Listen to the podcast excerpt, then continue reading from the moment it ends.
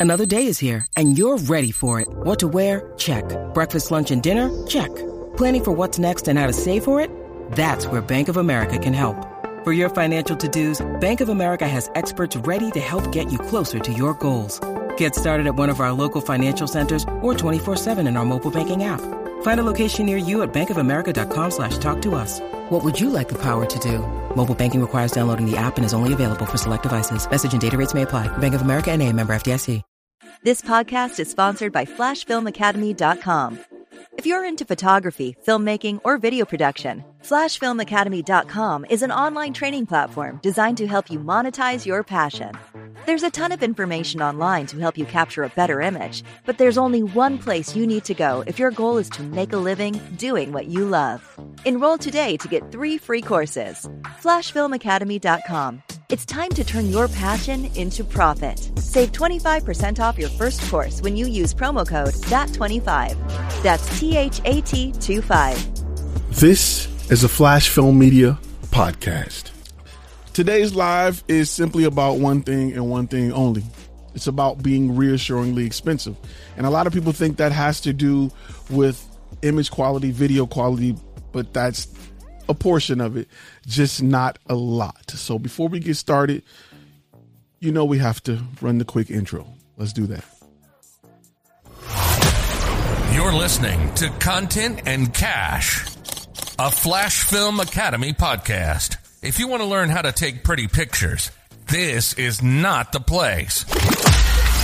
But if you're ready to make a living by learning the business behind the camera, buckle up because it's time to turn passion into profit with your host, Ty Turner.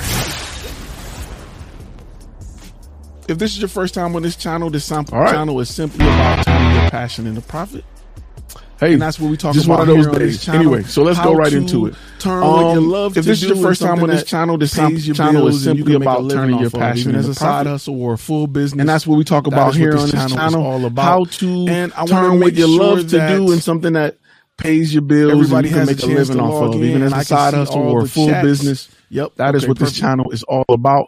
And I want to make sure like that it's been a while and it's all good. Everybody has sure a chance. Everything is up to date on here, and we good to go. Okay, let's get right into it. Let's talk about it a little bit. For my gold members, since since it's a public chat and everybody's in, what I'm going to do on YouTube in the community tab, what I'm going to do is I'm going to post a link for you to chime in, for you to be on camera. So let me post that real quick because in a few seconds, when we open up for questions, you'll have the ability to come on air um, and I can see you. So let's talk about it. Let me post that there. Make sure that's for your gold members, so at least you can get that. Boom, bang, pow. There you go. It's in the community tab. If you go to to our um, YouTube channel and you click on community tab, you will see it. Hit that like button. Let's make sure you do that. Get your drinks. Make sure you don't have the juicy juice. Who had the juicy juice last week? Was it Josh? Josh had the juicy juice. All right. So let's chop it up again. Let's talk about a few things, right? When you want to be reassuringly, you want to be reassuringly expensive. A lot of people think it has to do with, you know, a lot of gear and things like that. It doesn't. I'm gonna tell you one major thing you can do to help clients feel comfortable with spending money for with you, and that's simply having a plan. We got Matthew just jumped in. We're gonna get to your question in a second, bro. But that is simply having a plan, right? Going into the game with a with a game plan, and in that game plan, you want to make sure that um, I had the wrong button. All right, in that game plan, you want to make sure that you can walk the client through what's going to happen. The client wants to be in a place that's predictable. The client wants to feel like they are working with an expert and having a game plan on what's going to take place throughout that sales process will make them understand why you're so expensive. And I tell people all the time, I'm usually pushing this in the proposal stage. I usually deliver a proposal with a plan. It's not just pay me and we're going to do your video and you're going to get it, but it's usually um, something along the lines of there's a there's a plan in place. Um, so you want to make sure that the clients that you work with have have an understanding of what's going to take place, and not just what they're paying for. Because people don't they want to understand how we're going to get to the end result. They want to understand how we're going to create this content when they've never created content before or never created content with you before. So one of the areas we want to make sure we have and we want to present early is a plan and this plan needs to show that we are experts we do this a lot it's just a breeze so think about it if you've ever had surgery before the most scary thing about surgery is not understanding um, is not understanding what's going to happen next.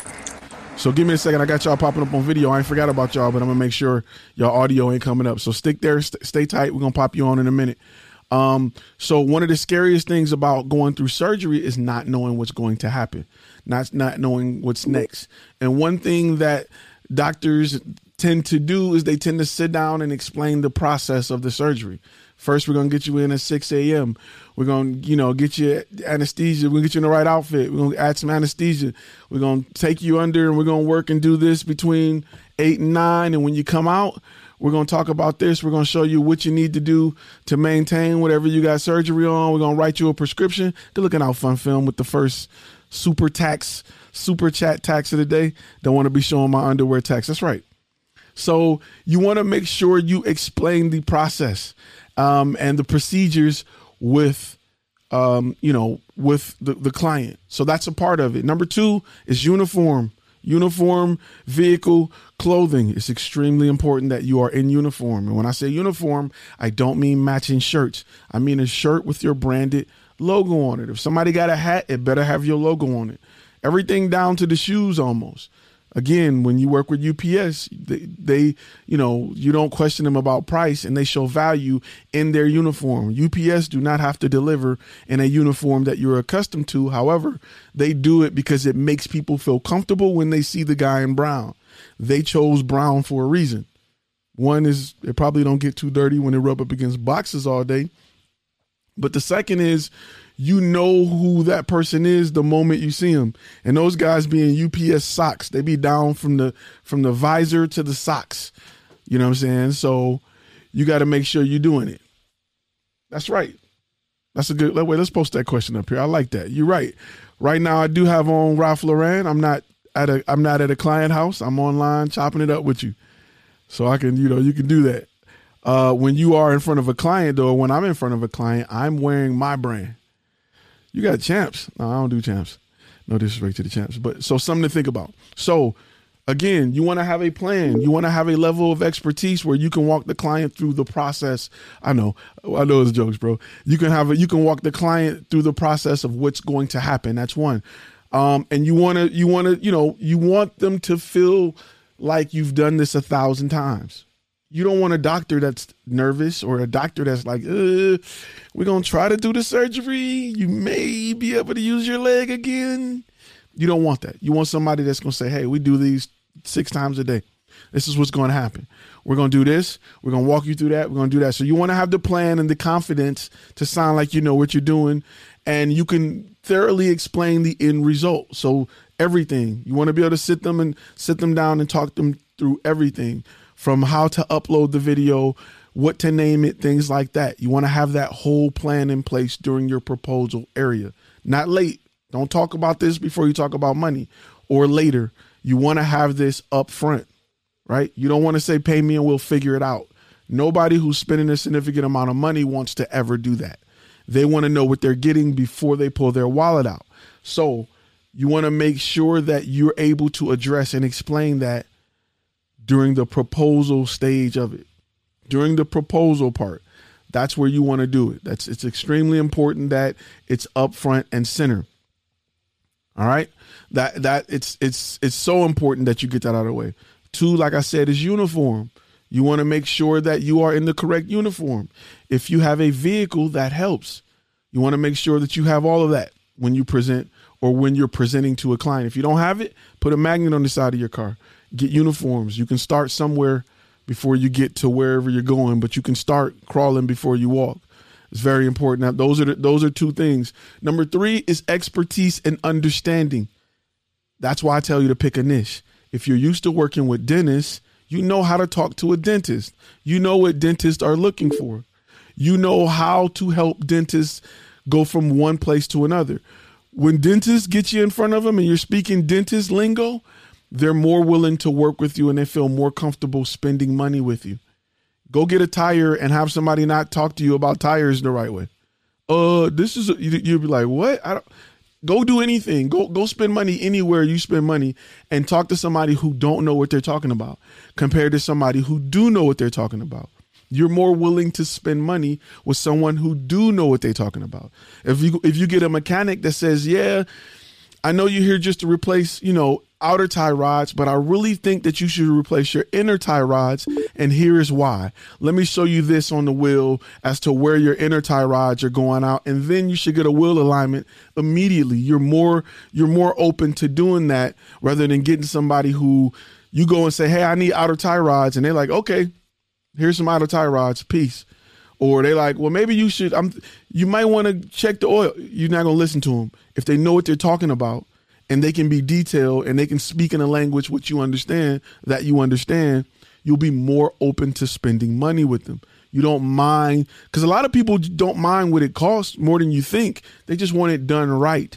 And everything you can do to assure them that it's going to be done right, they'll feel more comfortable with spending money with you. So a lot of those things go into the pot when you're trying to be reassuringly expensive. You got to make sure you have all of those all of those things down well, and it's difficult to do if your dog one of your niches is dog grooming and the other is real estate. You're going to have a hard time jumping back and forth in those worlds or building a brand that fully stands on being the best in that in that particular niche. I'm not saying it can't be done, but Walmart does everything. They're not really good at nothing, right? They don't have all the best tools. They don't have all the best TVs. They just got a little bit of everything and and it works for Walmart because Walmart doesn't try to be expensive. Walmart tries to be cheap. Price shoppers go to Walmart, right? And a lot of times Walmart stuff is it, isn't isn't even the cheapest anymore. They just know they attract lazy price shoppers that's not going to shop it. That's not going to check the price anywhere else, right? So once they get you in the door and convince you that it's cheap, you stop checking the prices on most stuff and you just buy it. And you just assume that it's at Walmart, the price is good um, and really, that's how they that's how they increase their profit margins. Um, often because people are just like, I'm here anyway. I don't want to go to a separate store to buy paint. I don't want to go to a separate place to buy sheets. I'm just to buy it all here. So it's it's something to to think about as you build a brand.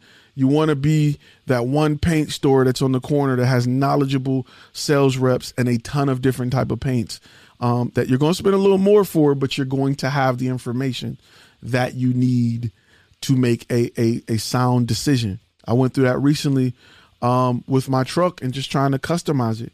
I had to go to a place that was a four by four place and say, hey, you know, um, what are the best shocks? What are the because Mighty Mighty Key and all of those guys aren't going to tell you, hey, I'm looking for something that does more of this, you know, and not just a replacement shock or strut. It was a little more expensive. However, I got what I needed, and I don't mind spending the money because I want it done right. So, real quick, we're gonna let a few people jump on and ask questions as we move forward. We got the crew. Let me make sure I get everybody in the split screen. If you're a gold member, you can jump on in.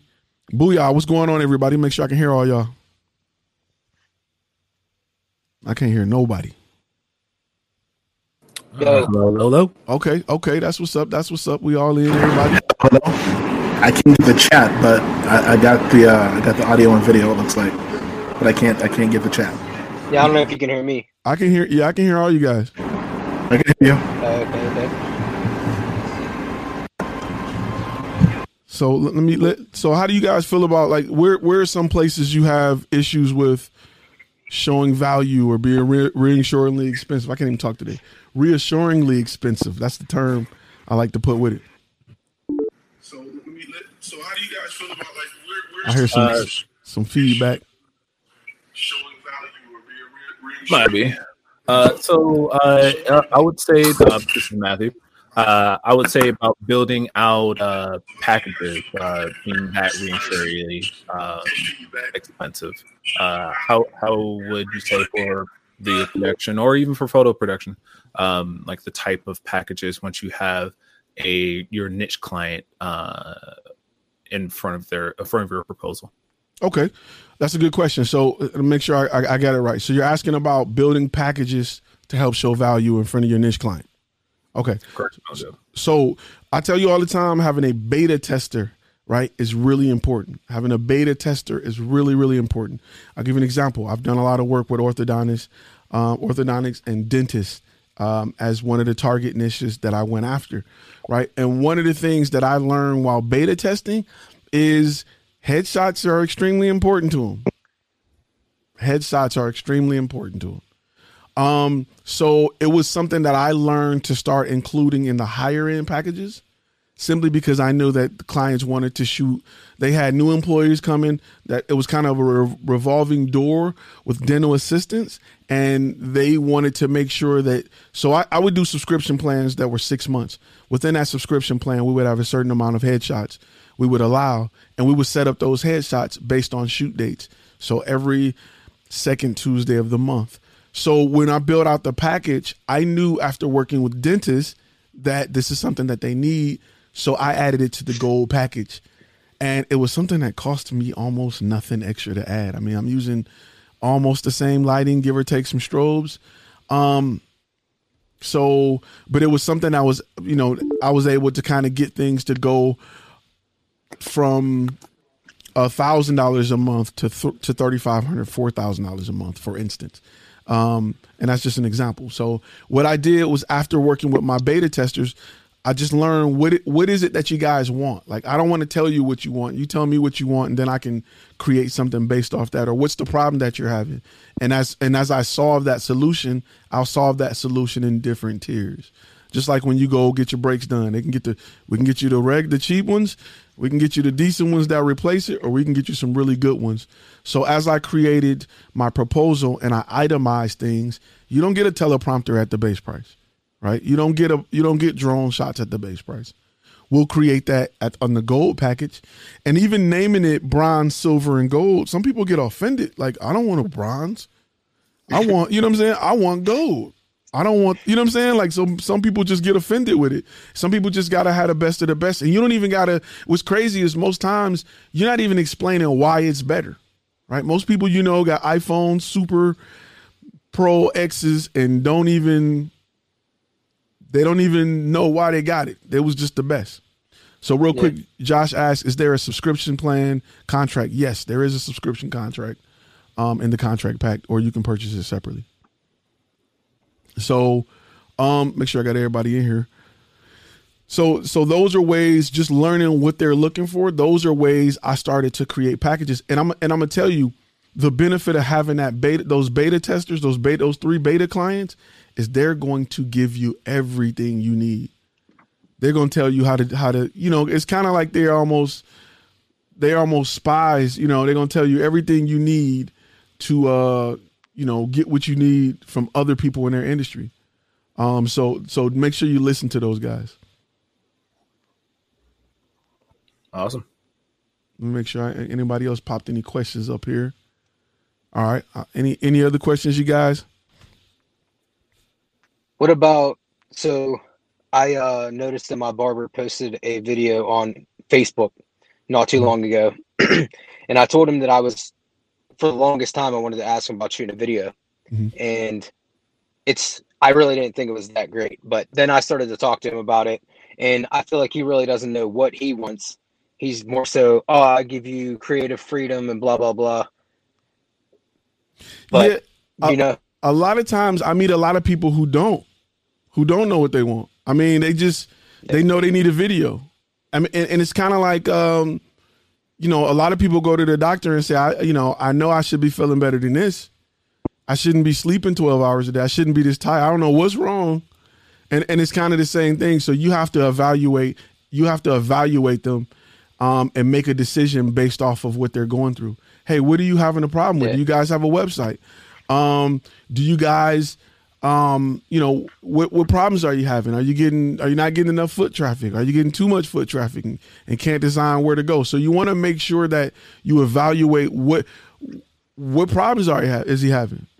Is it just getting customers? I think he really just wants video. I think he really just wants video for social. I think that's really it. Like I know, especially with uh, COVID now, everything is res- uh, reservations. Right. So it's I'm pretty sure they don't have problems like filling slots. You know, it's Right. just more so like he wants video. But I like in my head, I have an idea like, oh yeah, I think we could do. Like I asked him, do you want like a process video? Do you want more Mhm. so promotional or like advertising? And it's just he's like, oh whatever. You Yeah. know, I'm just like, all right, I think I can get something together. But Now, Yeah. question: Is he a beta? Is he a beta client or a paid client? no, he's gonna be a beta for sure. Okay, so this is the So- thing, and I'm gonna be honest with you. I talk about this on another video. When you deal with barbers, understanding what barbers what their budget is, right? Like usually for a shop, you can get a bigger budget. You know, barbers are gonna have a little bit lower budget when you're creating content. He's the owner. okay, well, specifically, he's the owner. Oh yeah. So okay, so that's gonna be a whole different. That's gonna be like tier two, and that's fine. So with the owner, some some uh, angle I would take, and this is just off the top of my head, just just shooting from the hip. Um, is usually the goal is to get foot traffic, right, or get people in the door. Now, if the goal is to get people in the door by way of reservation, there's a lot of apps that different barbers use. My barber used one called The Cut right? Maybe we create some content that talks about where they're located, what type of what type of hairstyles or type of hair they cater to. Um, if they have any extra amenities, I went to a barber that I love that I hate I moved too far from that used to have cigars and and and cognac and whiskey and all kind of stuff in there while you're getting your haircut. You get the whole facial and everything. Now it was a pretty penny, but it was an experience. As that barber, if I was creating content for that barber, I want to show that experience. And I want to walk people through how to use the app. Hey, to set up your appointment, make sure you download the cut, select your barber, pick your time, pick your service, and boom, you're in. You know what I'm saying? We can get you in the next show. So I mean in the next, you know, available slot. So that may be something that you can kind of wrap up in the whole video. You know, what do you do? What do you specialize in? What makes you great? Um, where you located? What type of services are you offering during COVID? And then the call to action. Hey, click the link below or go here so you can set book your appointment and things like that. But those are things that as you work with this barbershop, when you go to the next guy, because he's gonna say the same, you're gonna notice a pattern of people in that same niche with the same problems over and over again. Right? Great companies solve the same problems that everybody have. Right? McDonald's say you broke, you want a cheeseburger, dollar menu. I got everybody go and everybody who's sitting there with with, with a dollar and eight cent in their pocket. It's like, man, that double cheeseburger look good. I can go and get an apple or something, or I can get a double cheeseburger for a dollar. I'm gonna go get that double cheeseburger for you know what I'm saying for a dollar. So great companies just solve problems for a lot of people or solve a very common problem, and that's what you'll find yourself doing to the point where you'll almost have shot lists together um, for the next time you go to a barber. They're like, just give me something.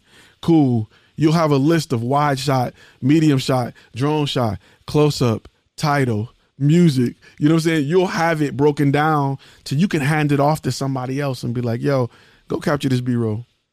And then come back and we'll just edit it and, and the product's done. And it's not figuring it out every single time or feeling like you need to be creative and come up with something dope every single time um, for another client because that's what companies do with you.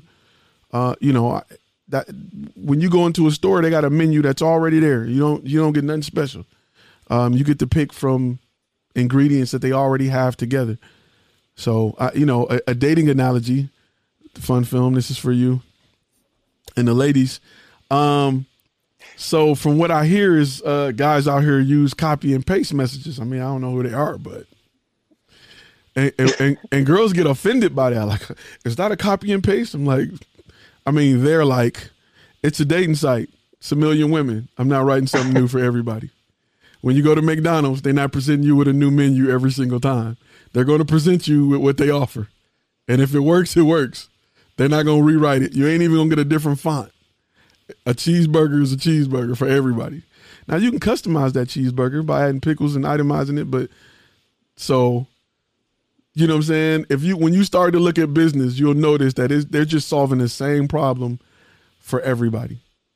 So, and and once you get it down, you gonna. That's why I tell you, corporate work is the easiest work because once you get that system down, and and it's dope. You got to make sure you take you know you take note and, and create that system because it makes your job effortless. It makes your ability to um, provide the same level of quality it, it creates that consistency. They don't figure out how to cook a burger every time you order it at McDonald's.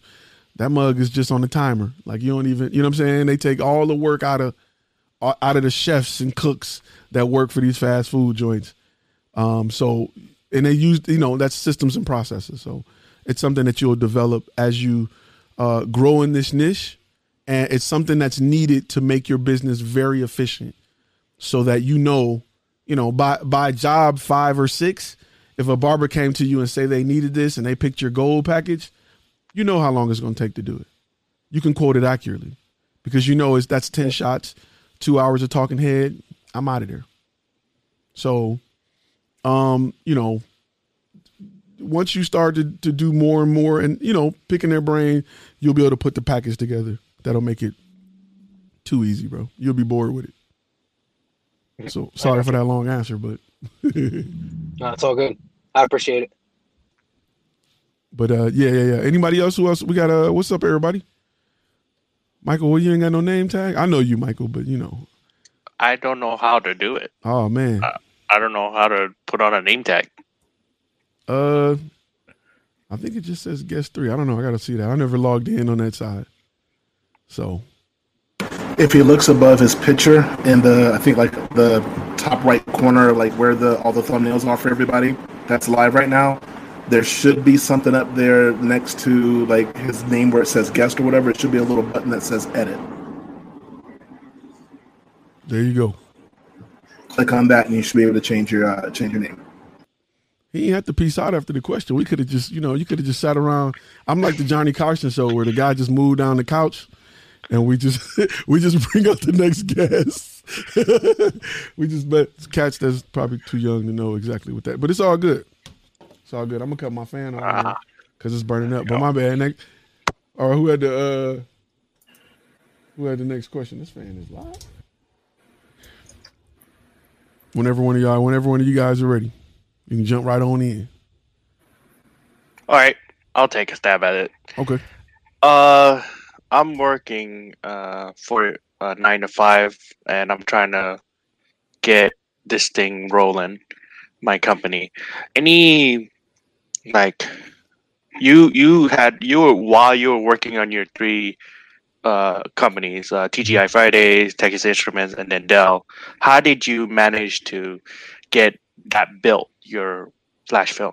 Oh man. Um so what you want to do is you want to go down to the dock. It's gonna be this guy from Colombia. His name. He's gonna tell you what to do, and you're gonna get your backpack and whatever he put in your backpack, you're just gonna drop that off wherever you got to drop it off. They're gonna give you the money. You didn't want that version, okay? Um, so my guy was from Nicaragua. Gosh. Oh, you got the good. St- okay, yeah, okay. Hey, I didn't move up to that level yet. Okay. it's all about the Colombian. No comment. Um, the views and opinions expressed in this video is not those of Flash Film Academy. Um, thank you. No, okay. So I'm gonna tell you what I did. Honestly, a lot of times I use Thumbtack to help me. Thumbtack was my way of. The hardest part of business is marketing, right? The hardest part is marketing. You can you can invent the most perfect tool. You can invent a car that run off air, if you don't know how to market it, it's just it's extremely hard to get it to the right people where you can make profit, right? So for me, Thumbtack was a place to handle that until I learned how to do it, right? Until I figured myself out. So I would, and that's kind of why I started while I was doing weddings a little bit. Um, simply because weddings allowed me to work during times where I didn't have a nine to five. So weddings allowed me to work, um, and a, a, a wedding may allow me to work during the weekend or something, or after or six. Make sure you guys uh, audio down a little bit. So I kind of started there, and then I moved to doing a lot of weekend shoots or a lot of evening shoots. Somebody, uh, somebody audio. Oh, okay, perfect, perfect. Well, dang, he pieced out. Uh, wait, wait. So um, what I used to do is try to book stuff around my work schedule, and it was rough, especially with corporate because corporate is during the day. Um, it was it was just rough. I'm not gonna lie to you. It was it was super rough. It was to the point where I was starting to get so many corporate gigs that I was taking days off to go make money. Um, if it was a big enough shoot and I had the time, I was wasting all of my um, vacation time to go and work, and it was just, you know, it was just difficult. Um, so to make that transition, for me, I kind of jumped out there. You know, I was working nights and weekends, and I looked at my paycheck, and I literally had made five thousand dollars less working, t- you know, ten hours a week than I did working forty hours a week and I had so much stuff booked, and I kind of got it rolling where I was having success on Thumbtack, where I was getting, you know, I was able to get um, sales regularly. I was like the number, like I said, I was the number one guy in the area on Thumbtack. I started just understanding it, understanding how to close, understanding how to bid, and as I become, as I became good at that, um, I was able to step away from my job. But I, listen, let me let me tell you this and let me just be real with you. I don't, I, you know, you know how here is n- no BS zone. It was scary as hell. It was scary as I don't know what. Um, even though I had my bank account was nice, I had a lot of stuff booked. I was like, well, what if it dry up one day? Like, what if it's not what it is? Like, what if I can't have this, I'm not having the same success on Thumbtack? Like, what if this and what if that? You know what I mean? So it was definitely something to think about um, as I move forward with building this brand. Um, because it, it's scary. I don't. I'm not. You know, I tell all my younger friends and family that are young and they don't have kids and they don't have the responsibility to jump off the jump off the couch, like jump off the cliff and fly now. Because as you get older and you got responsibilities, you got kids, you got all this stuff. Yo, you can't lose. Like, I, there is no excuse. I cannot lose. I gotta fly. So while you have only you to worry about, you can lose. You can end up back on mama's couch and you good. I can't do that. So um, for me, I just kept building on the side, building on the side, building on the side. And even, you know, you're gonna get to the point where you gotta turn jobs down. You gotta turn jobs down. That lets you know, okay, and if, if you're turning jobs down because of work schedule, I'm gonna tell you what else you can do, right? Hire somebody to go cover it. Go go get you a, a, a photographer or a videographer that you're comfortable with, that you can take on a few jobs, and you trust to go out and do it, and let them go do it while you work. Let them cover it. That's a way, you know, that's a way you can do it.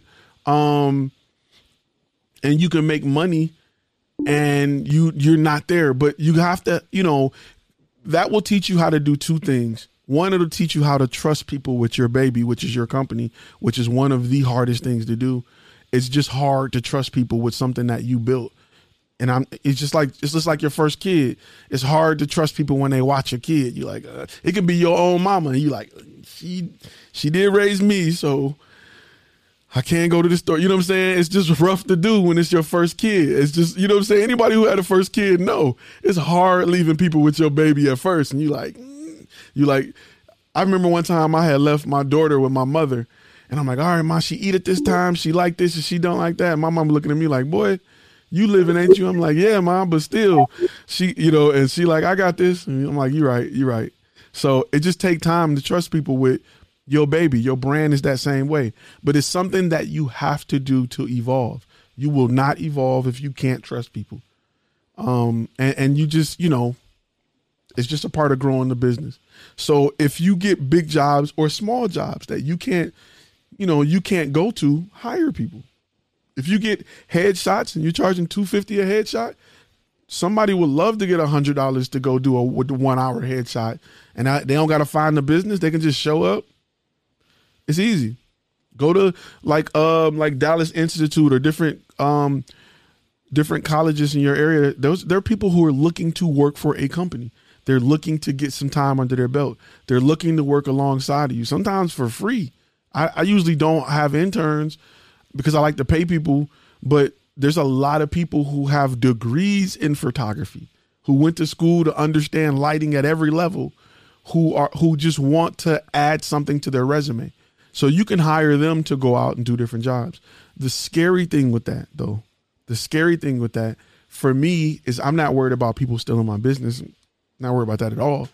I'm worrying about making sure that I do what I need to do on my end to vet out that client.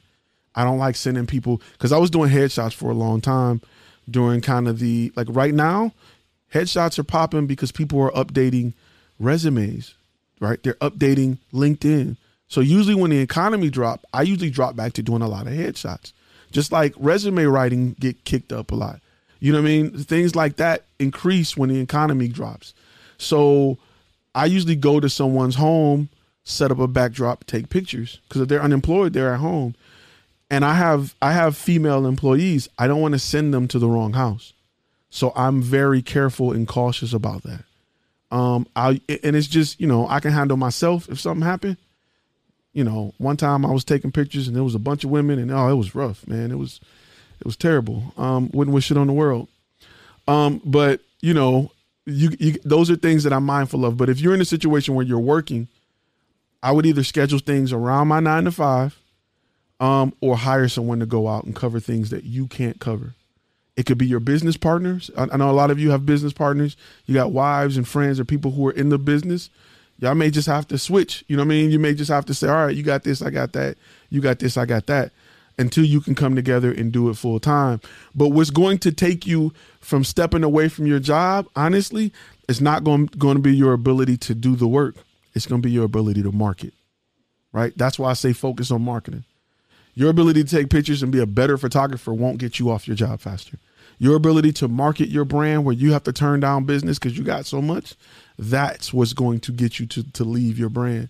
And for me, I, I jumped off doing Thumbtack and I'm not going to say I shouldn't have done it, but I should have been more honest with myself on how difficult it was going to be to compete on Google.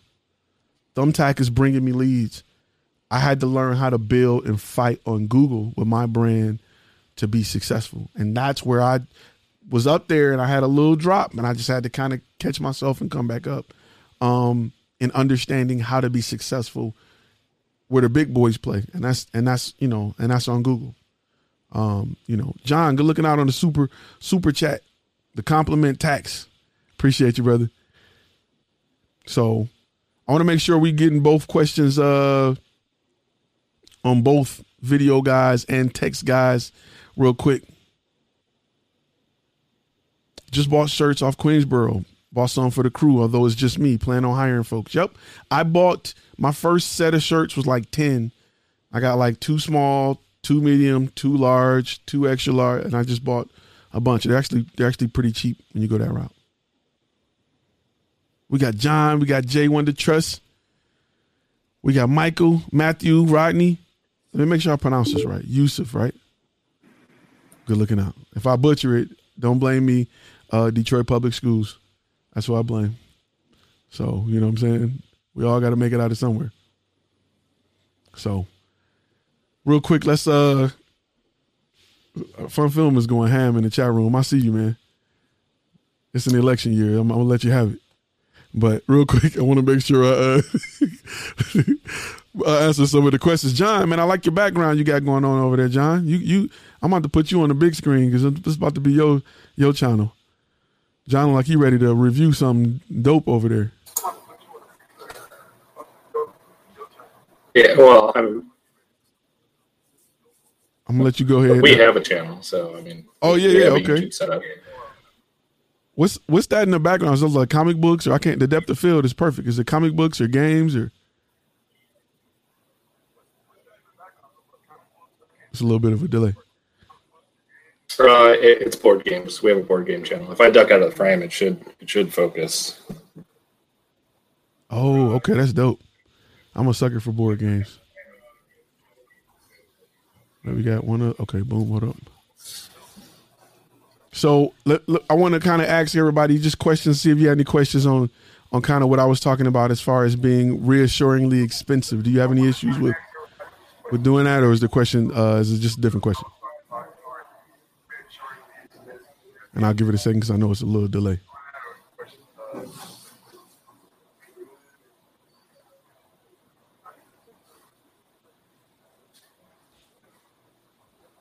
Can you hear me?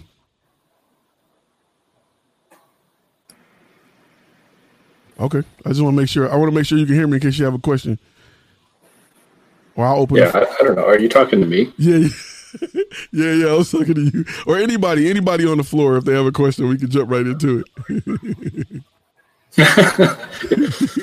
yeah, there's there's too much of a delay here. Oh, my bad, my bad. I'll answer this question and then I'll and then I'll wait for your question. Um, was there a reason you had to stop doing Thumbtack? Could you just keep doing it while you were on Google? Okay. Um, yes, you can continue to do Thumbtack while you're on Google. However, how can I put it? Um, I, I look at it like this, right? So Thumbtack, this is Thumbtack's business model. Um, Thumbtack business model is to rank on Google. Um, and once they rank on Google, they'll spend whatever they want to spend to rank on Google to get people to look for photographers or videographers. When they bring you to their channel, their page, they you go through a questionnaire and then you have to and then you get posted, their information get posted in front of a list of other photographers. So I felt like if I can cut out the middleman and outrank them or rank even near them on Google, I'm cutting out every other photographer that's on Thumbtack that's competing for that job simply by just appearing, you know, near Thumbtack. So I'll have access to more jobs. I'll have access to more to bigger clients. Um, and clients on Thumbtack had what I call questionnaire fatigue, right? They had to go through so many questionnaires on Thumbtack that by the time you're ready to ask them questions, they're just tired. They don't reply back as fast. They're just they're not as interested. Um, and then I felt like Thumbtack didn't ask a lot of questions that were very, very, very useful to me. They were kind of vague, um, but it worked. Um, so Thumbtack said Thumbtack is expensive. Thumbtack is actually not that expensive it's expensive when you don't close as many leads as you want to. If you can close one out of three, it's not expensive at all. The issue is is just being better at closing, um, at closing the, the, the sale, right?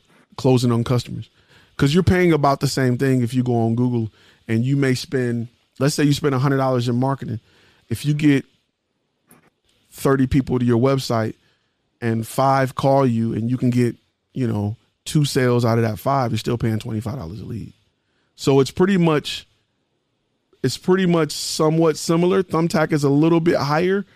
Um the the bad part about Thumbtack is you can't if I can go back and pull a database, excuse me, of clients that I had I've ever I've ever spoken to and market to them, Thumbtack will be way more worth it, but I can't. Thumbtacks keep they keep that information so they can market to those clients and say, "Hey, you were looking for a photographer last year. Thumbtack now has contractors that you can search. You know what I'm saying? They can market to them, but I can't. That was one of the big factors on me not wanting to continue with Thumbtack um, for my full time thing. I still go back to it. I, my Thumbtack stuff still blow up all the time, um, and I sometimes uh, pull stuff from Thumbtack. I, I, got some big clients off Thumbtack. I got like Samsung off Thumbtack. I got Scion off Thumbtack. So don't sleep on Thumbtack and think it's just a, the place the broke people go because they want to spend two hundred dollars for two commercials. That's not the case. I've landed some really big jobs off Thumbtack that have not only been big jobs, but have been jobs that's lasted um, multiple years, like long relationships. I, I'm, you know, easily.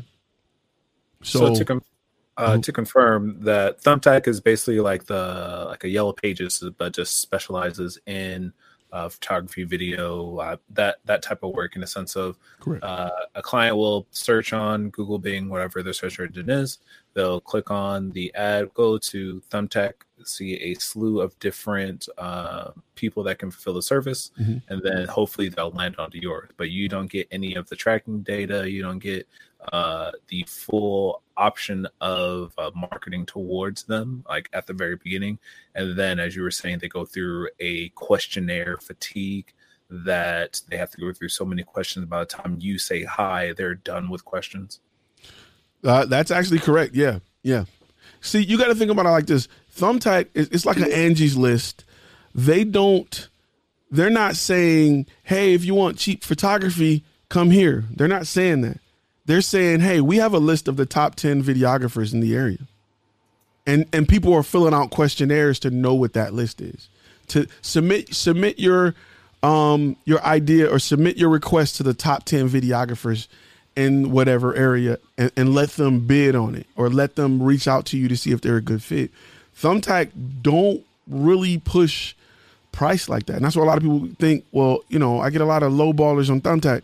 Well, it's only because you haven't shown them value. You haven't brought them in to say, hey, you know, the price that, you know, you have listed, we realistically can't do it at that price point. Not nothing not, not that's on not not something that's on the level that you're requesting.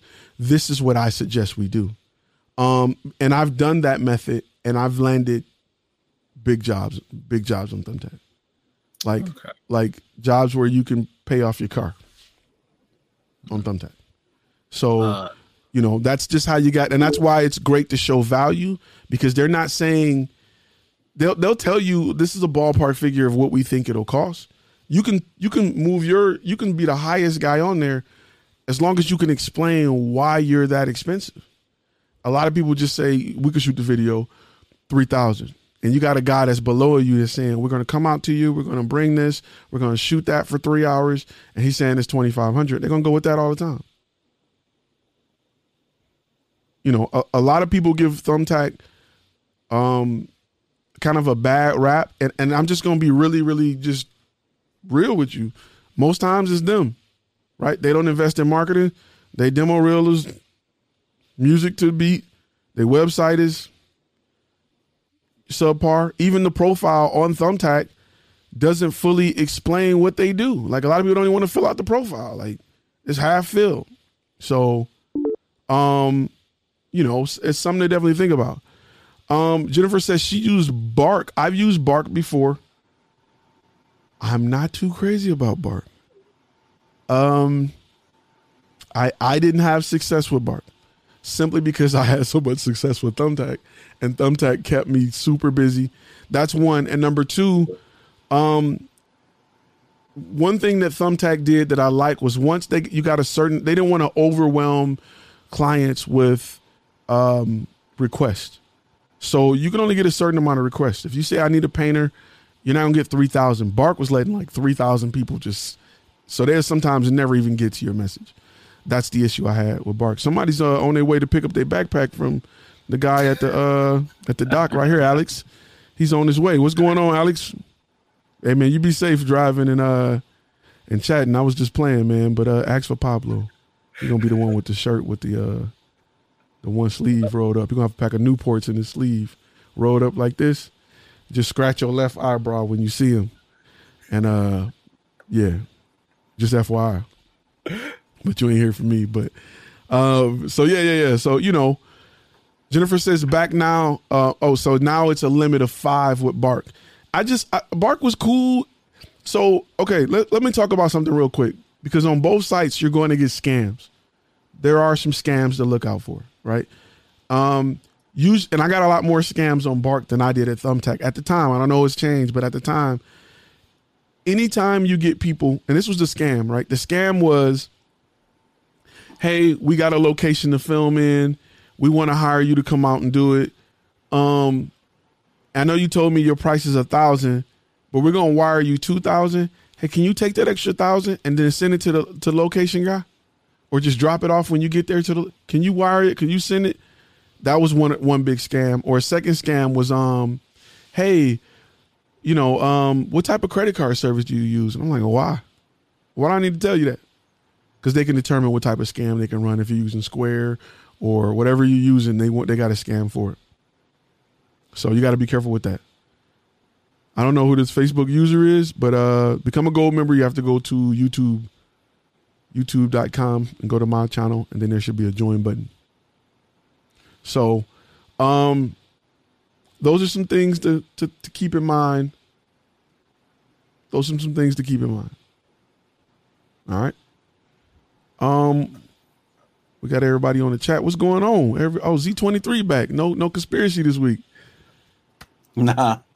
Let me let me get to Alex question. I know everybody been waiting, but I want to make sure Alex ain't driving and and and uh, chopping it up, Alex. So uh, if you got a question, we're gonna we're gonna give you the floor real quick, so you can make sure you ain't out there you know, ghost riding the whip. I I can't even hear you, bro. I think he don't want to ask a question just yet. Okay.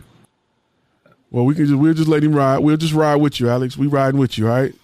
Uh, but if you get pulled over, cut that mic on so we can make sure you good. Up oh, there goes E twenty three. All right, he out. Okay, all right. Uh, it's the conspiracy. He got he got. It's the conspiracy. You see the message from uh, Mindy on uh, on the Max just recently came in. Uh, let's see, Mindy seventy nine watching. That right there. Let me make sure I can post that in the room. Make sure we're good looking out, Mindy. Mindy on the Max. Man, is it Mandy or Mindy on the Max? Looks like Maddie on the Max. Maddie, M A D I. So, I do have a question. Maddie, like Madison, maybe short for Madison. Okay. Who wait? Who had? Who said they had a question? Uh, J One Trust. Oh, okay. What's going on, brother? Not much, not much. So I had a quick question. I mean, being reasonably expensive mm-hmm. uh, sounds nice, but there's probably like some pros and cons to that. Um, can you like? Oh yeah. review of that. Okay, so let me get the let me get the cons out of the way. The con is is really one. You have to be able to deliver what you said you're going to deliver, right? You can't you can't set up a plan and then y'all skip the whole itinerary and it's just fluff to look like you're doing you know what i'm saying? You have to be able you have to have a system and process in place that that you actually follow that actually works. Um and you know you got to live by it. I i can't come on here and tell you guys that how to how to build a, a, a demo reel and then my demo reel doesn't follow what i what i what's in the course. Um it just doesn't work like that so when that's the con to it is you got to deliver. You got to be confident in your ability to deliver what you say you're going to deliver. That's the con. The pros is you're going to make what you deserve to make. You're going to make what you should be making. Um and I and I think a lot of people don't ask for it because we're thinking with our pockets. We're thinking with our money. We're not thinking with their money. And if you do that in corporate America, you will only rob yourself because often you'll find out that their budget was five hundred thousand and you asked for five, or or what you offer them for was five. And, I, let me let me clarify that because when I say offer and ask, I don't mean throw up a big price for somebody because you think they got money. I mean actually offering them a package that will fully take care of what they want or what they need at a price that may be a little more than what others can can afford. When when it, when an NBA player, you know um, pulls a hamstring, his you know or his surgery or his recovery is going to be a little more expensive than the average person. The average person is going to get a boot, maybe some surgery. They make a little more money. So they're going to get different physical training. They're going to get a different type of boot or brace. They're just going to get better care for the same injury based off of what they can afford. When you go and you work with a client or corporate client, you got to treat them like they're an NBA player that wants video. They can afford to shoot Transformers. Other customers can only afford to shoot the Blair Witch Project, and that's cool. But you know, you want to have things that are in between so you can know what to offer to who. And being reassuringly expensive means you only work with NBA players. That's it.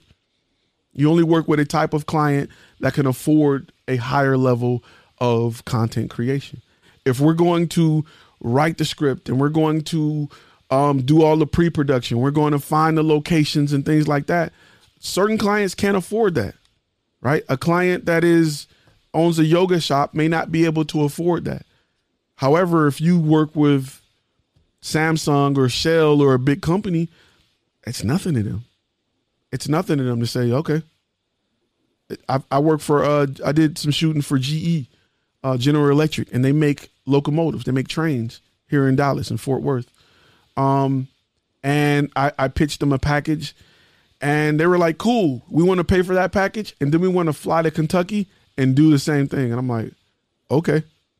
So you know, when you itemize it and you have it all laid out, they can go in and make a determination. And, and you pitch them three packages, they can make the determination on what works for them. But don't don't lowball yourself.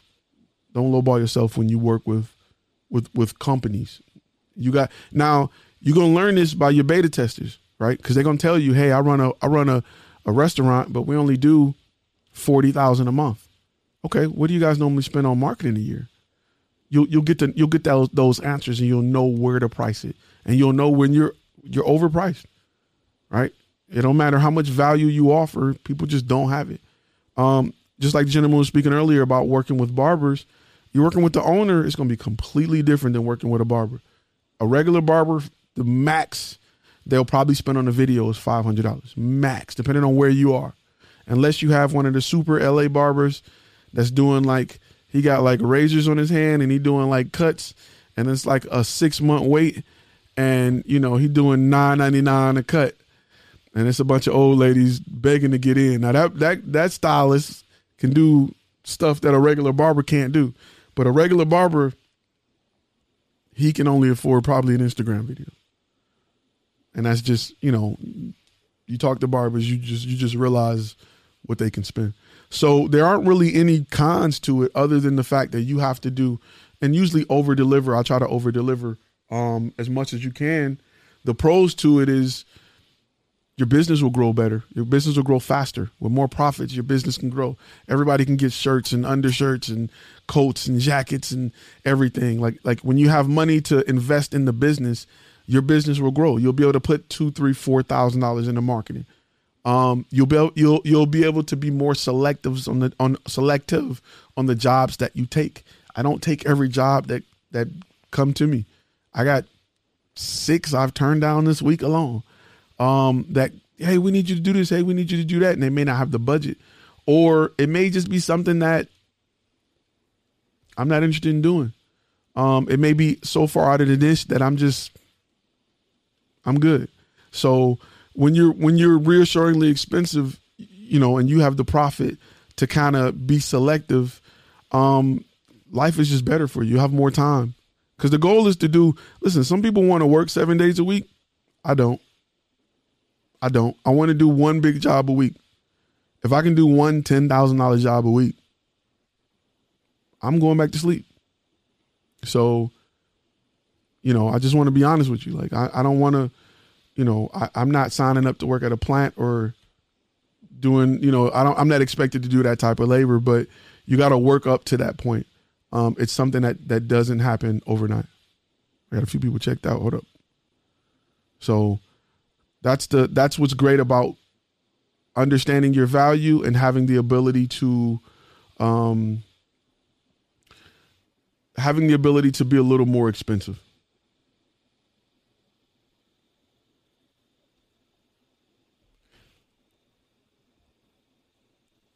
Let me make sure I got all the questions. So, um, let me ask you this question right here. What's your opinion on asking what's your budget? And and if you're on a video chat, you guys can feel free to jump in with questions whenever you're ready. Don't, you know, I know y'all I know y'all sitting on the couch, but y'all can jump in. Y'all sitting on the Johnny Carson couch, but y'all can jump in whenever you're ready. So I very rarely ask what what is your budget? Right? Because to me, somebody who's asking me what my budget is is just trying to maximize my budget. You know what I mean? So and, and often it's not usually that's not usually the case. However, being a con, on the consumer side, it often feels that way. Um, because the truth is people are willing to pay whatever they got to pay to get it right. Your job is to show them that you can do it right on multiple levels. So I'm I'm usually not asking what is your budget because I don't I honestly don't care what your budget is. If you're telling me this is what you need and I'm saying this is what it costs for us to do it right, either you can afford it or you can't. Now we can itemize it and take a few things off, but either you can afford it or you can't. If you tell me your budget is two hundred dollars, it don't matter. You know what I'm saying? It don't matter what you say. At that price point, we're not gonna be able to make it work. So, so Ty, a question about that. Oh, yep. somebody else just jumped in. Who? Go ahead. Uh, go ahead. You get, you get Ronnie. I'm always talking. well, I, I, was. thanks, man. I was gonna ask uh, in a situation like that because it, it, it's. It sounds like it's opposing what you were saying earlier about shortchanging yourself, mm-hmm. right? And if you're not asking for the budget and you're saying, hey, look, in order for us to do, you know, this project is going to end up being about, you know, 25K, but they had a budget to do, you know, say for instance, maybe 50 or $100,000. How do you avoid that happening? Oh, that's perfect. That's a great question. Okay, so usually if somebody can max you out at twenty five thousand and they got fifty to play with, they're usually going to double up on what they need, right? If somebody, if you say twenty five k and they're like, that's not a problem, they're usually going to say, okay, can we get a version like this? Or you can offer. We can do multiple versions. We can do a Facebook version, an Instagram version. Once you ask the questions to know more about the problem, you don't want to max them out. I don't want somebody to feel like I am maxing you out because of the money you spent or because of the money you have available. I don't want I want them to say they take they t- they took care of me within a price point that I am happy with. That's what you want from your client. That builds a long relationship, a longer relationship than just that one time. Because you can max somebody out once and they done with you, or you can give them a lot of value for less than what they had in mind, and they they know now that they can work with you, and it's it's nothing to think about. Whatever he say, pay it. Let's go, because you've developed that relationship. So I'm I'm I honestly, I don't want to be in a situation where I'm trying to max out their budget. It feels good once, but what really feels good is when they call you back and book stuff every quarter. Hey, in October we need this, in December we need that. And they know that they can afford you, even though it's, you know what I'm saying? Even though to you it's a lot of money, to them it's not. I don't want to push them to fifty to forty eight thousand dollars, and they're like, Ugh. and you're trying to make it seem like it's worth forty eight thousand dollars just because of their budget. I'd rather have my standard pricing that I can go through and itemize and talk about all day long, and I know I'm within their budget, and we can, you know, we can I can offer some extra things, you know, I can offer, you know, uh, makeup artists. I can offer different formats for different um, platforms. I can offer to um, do the SEO on the video. I can offer to write the description on the video, the thumb the thumbnails. I can offer to take a look at like I had a client when we looked at their their um their YouTube channel and we, we offered a service where we looked at their YouTube channel and we updated it. We, we updated their graphics, which I went through Fiverr to get. We updated their uh, SEO just do because they had no keywords or nothing. Um, their their titles were terrible, so we offered services like that to keep doing more and more for the client, and the client became almost dependent on us for all of their social media needs. Now I have a client for life who like we don't even want to touch it, bro. You've been on it for two months. We got more subscribers than we had in in, in two years. So whatever you're doing, we know works. We want to make sure we keep allocating a certain amount of budget to this area so that we can continue to grow.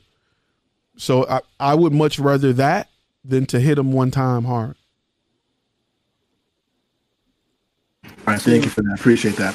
No problem. No problem. Uh, to to piggyback on a previous question, a question that came in mm-hmm. through the chat.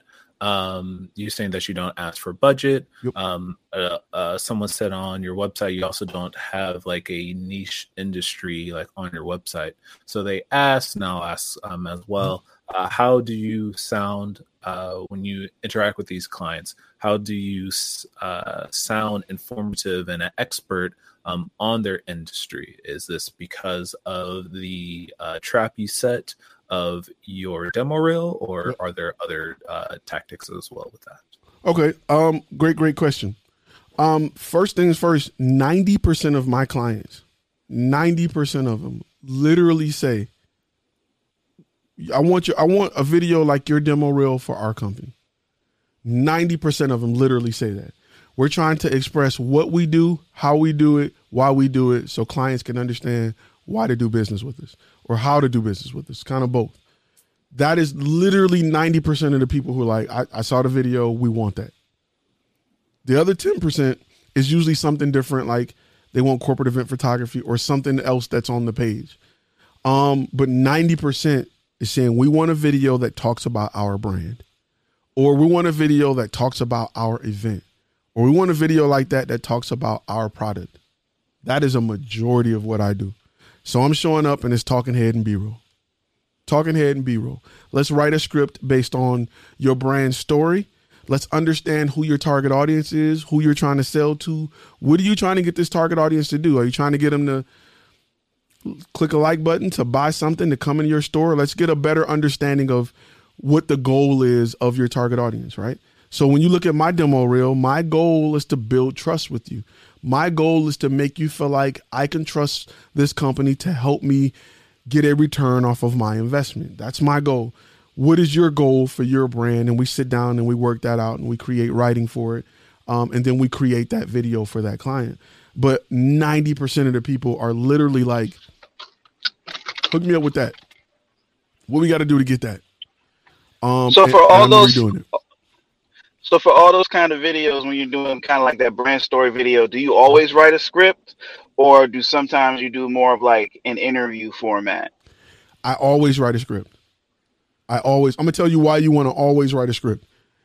You can't predict what people are going to say during the interview, right? You can't even predict the pace they're going to say it at. You can't predict the mood they should be in, right? When you ask questions. Um, and all of that is important with the theme of the video. If I'm doing an upbeat video, I want to get people upbeat talking. I want to understand what they're saying so that I, I can make sure that their rhythm, their mood matches the video. But the most important part is I can't control my ability to capture B-roll if they're talking about stuff and I'm like, "What?" One time we took the we took the executives on a trip through the Swiss mountains and I'm like, "How am I supposed to get B-roll for this?" Did y'all take pictures? Like, where am I supposed to? How am I supposed to get this? How can I show this? So I like to control the narrative, and I like to control the timing of the video. If I say we're doing a one minute video, I don't want people on interviews talking like this. Yeah, because this country and this this company is a good company because I like no. I want to be like, okay, now say this part within 30 seconds. All right, say this part. And then it, it cuts out another part. Usually, when you let people talk and then you create a video, if it's a big company, that video is going to take longer to edit because they got to go through legal. They got to go through all of their channels to make sure that it's correct, especially if it's for public use. And it's just it's just a headache.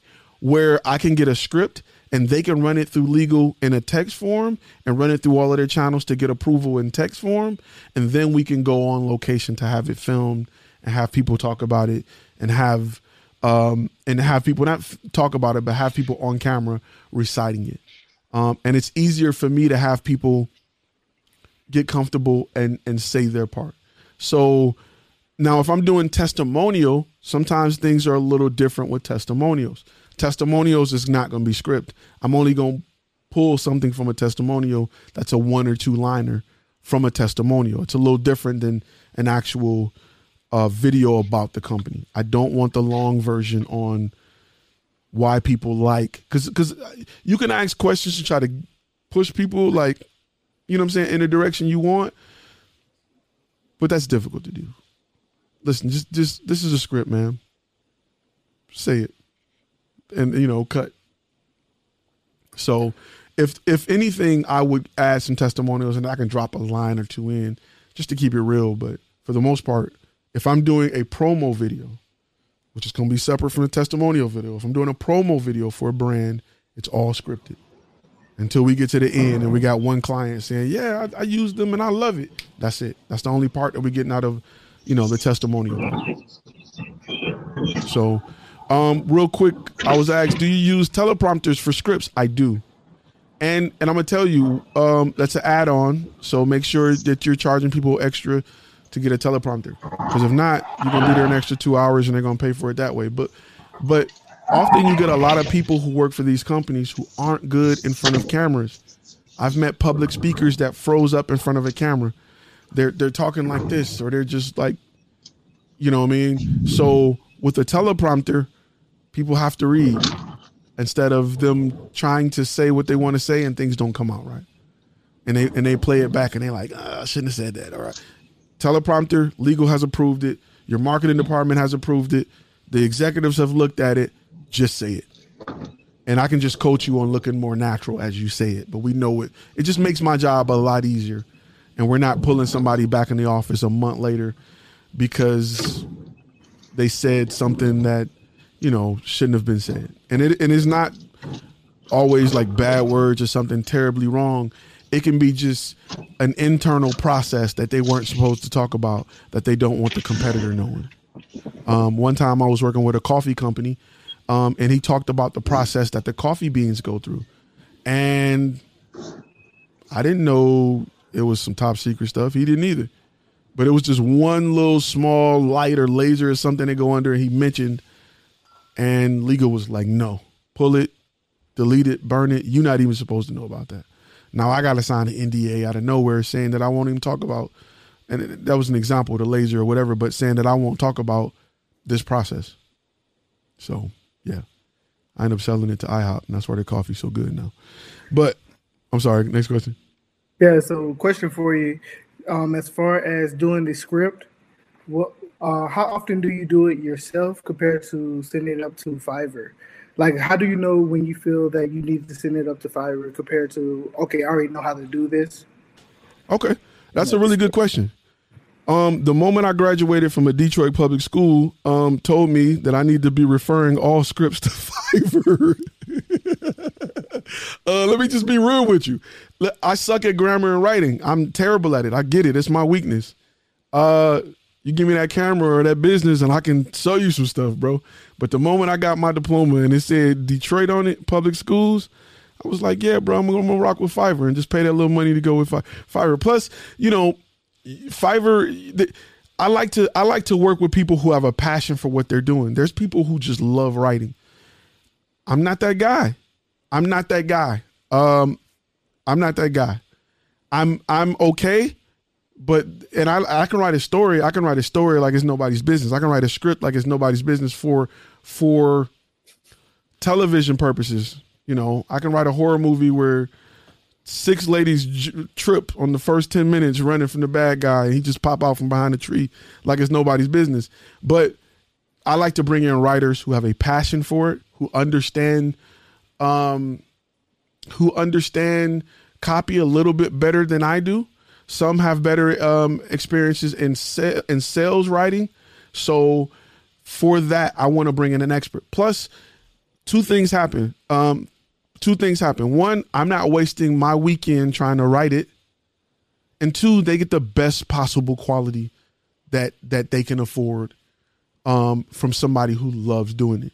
So I don't I don't get tasked with something I'm not good at that I don't want to do that's taking up time, and I can just push it off to an expert. Um, and often in business, you're going to have to push a lot of stuff off to experts. Even though we can try to do it, I can go try to set up some Google advertisement and I can walk through it and I have a decent understanding of it. But there are people who live and eat this stuff that can create something that's way doper than you can and you just pay the money to do it. I mean, and and and, and you have to be comfortable with that because initially or or that's what people are doing with you. They can go out and learn how to work a camera. They can hold their iPhone. They can figure out what microphone works best with with uh with their iPhone or whatever. But they're hiring an expert to go and do it for them. So you're going to have to do that a lot for your business. Um, you know, Frozen says, "What if clients don't want to pay the five hundred dollars to add the price of script writing? Then tell them to write it, and then we'll just charge you two fifty to look over it. Perfect. Tell them to write it, and we'll have our writer look over it, or we'll have a editor, our editors look over it for two hundred and fifty dollars, and then you go get you a fifty dollar editor off of Fiverr to look over it, and you still make profit. So." Another, another real good question, real quick. You guys on video can jump in whenever you're ready, but Facebook user, it don't tell me your name, but it says uh, with script writing, if you outsource it for hundred dollars on Fiverr, do you charge two hundred? Nope, you charge five hundred. You charge a lot more than you're actually paying. Um, usually, we charge anywhere between five and a thousand dollars for script writing. Okay, so Ty, here here's a question. This is more. Um, I just got done reading a book called Upper Limit, so this might be more me not being uh, used to saying like five hundred dollars. Can you tell me your process of when you understood or like how you were comfortable of saying like, all right, if Fiverr is charging a hundred dollars, uh, in order for me or my people to eat, uh, I need to charge that to I need to charge the client five hundred dollars. Can you tell me like your process, mental, physical, jogging method, anything uh, on on how on how you did that? Okay. Um, I'm gonna tell you. I'm gonna tell you the watered down YouTube version, and I'm gonna tell you my version. All right. So the water. I'm not gonna say it's not watered down. It makes a lot of sense. Um, the watered down YouTube version or the general version is you have to look at what are your goals as far as what do you want to make this year, right? Um, after being in business for some time, you'll get an idea of what that cost. Like, wh- like how many clients you're getting. What do you want to make per client? You know what I mean? To know where your profit margins are. That's the business approach. That is the book version of how to determine it. Right? For me, I usually break it down into into tiers, right? I got an okay writer, I got a writer that can get it done, and I got a really good writer, right? Depending on one the client, if I'm working with Samsung, I know I'm just gonna get the really good writer, right? I'm just gonna start with the really good writer to jump on it. So for me, profit margins for for labor or for services, in my opinion, and this is just me, I'm going to make at least at least 50% off what I off off my cost, right? Um, usually it's around 200%, and I'm gonna tell you why. If if, if my writer's charging me 100 and I'm charging five, right? The client can be totally unhappy with with with the writing that they get, and I can go to three other people and have it redone and still make a profit. I always leave that cushion in there. Hopefully, if I do right and I pick the right person, we don't have to go that route. However, I want to have the ability to say, hey, if you don't like this, let us get a different writer on the case. Let's talk about why you don't like it so that I can put the right writer on it. And I'm not charging them extra. So so externally, it looks like great customer service. Internally, it's just me eating a fraction of the profit to make this client happy. And I've already budgeted that that into the price. Just like when you go to Best Buy, when you go buy a TV and you use your credit card, they've already budgeted the cost of using that credit card into the price of that TV. Now, if you pay cash, that's just more profit for them. They're not going to tell you it's a different price. You, you just to pay that extra 2.9% or whatever, 2.7% that it cost them to do that credit card transaction. So these are things that are already budget or not, I guess you could say budget um, or have an idea of when it comes to the profit margins on things that I offer. I use this method when it comes to makeup artists. I use this method when it comes to um, bringing in labor for video guys. You know what I mean? If I if I'm paying my video guy, let's say if I'm charging a base rate of thousand dollars and it's two hundred fifty dollars an hour, and I'm paying my video guy a day rate of two hundred and fifty dollars, and the job is only four hours, and we need to stay an extra hour, I can throw that in and tell the client, "Hey, don't worry about it. We got it." Hey, Samsung, you you get videos from us twice a week. We don't have a problem staying an extra hour. It don't cost me nothing extra. I'm just losing a little bit of profit. So I, am already, you know, I already have that wiggle room. Um, and that's something that you have to be mindful of as you develop your profit margins. You you shouldn't be charging somebody a dollar and only making two. No no business model. I'm not gonna say no business model, but very few business models only have a 50% or 100% markup. Most is a lot more. Yeah, um, usually outside of restaurants or something. Like yes, outside of restaurants. Typically, if you're an employee, your company makes four to ten times off of you um, than what they pay you, and that includes uniforms, training, healthcare. They're making four to ten times off of you. I think I said in a previous video that um, I read in an article that Walmart makes about five to six hundred thousand per employee. So every greeter, every truck loader, they're making they're making bank. So I don't and and I think Amazon was one of the first companies to beat that as far as what they make per employee. So so that makes sense in a sense of like um if you if a client is irate to an employee and the versus the manager uh digging in their feet of like standing with their employee, they'll just say, "Oh, let me get another employee to help you out." That will be the same thing as if you said earlier, normally profiting 250% off of the Fiverr. That's mm-hmm. just in case the client is like, uh, I don't like these words. Yep. you can be like, let me get some new words for you real quick. I, I learned that the hard way because I was going with really cheap writers and I was passing along the almost passing along the price and I, I got a writer where English wasn't their first language. So the wording was right, but the way words were used were wrong. Um, and this company wanted to be hip and you know what I mean? And and yeah. they just didn't have the slang. They they they didn't have the ability to provide the content the way the way they needed. Um, and I, somebody posted a great a great point. They said Apple makes two hundred dollar iPhones and charges a thousand. Yes, and, and, you know what's crazy? When you upgrade your RAM, it's like a uh, your memory. It's like a four dollar charge for them internally, and like a three hundred dollar charge for you, just to add more memory to iPhone or any phone. So, it's just something to think about. Another Facebook user says, "Where do I go gold?" Let me post that here. I think that's it. Boom. So you got to have a good copywriter. Once I get a good copywriter under my wing, I'm usually working with them a lot. I know their questions they're going to ask for new clients. I know how long it take them to turn around stuff, and because I'm a frequent customer of theirs, they're usually on it quick. Um, I just have an idea of what to expect from that from that copywriter. I usually put I usually get about three of them that I'm cool with.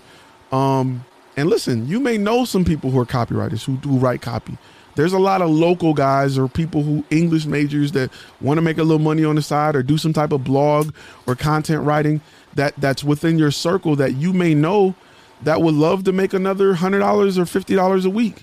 I was developing um, relationships with people long before I had clients to fulfill it. Don't wait till you get a client to go find a makeup artist. Go build a relationship with a makeup artist now.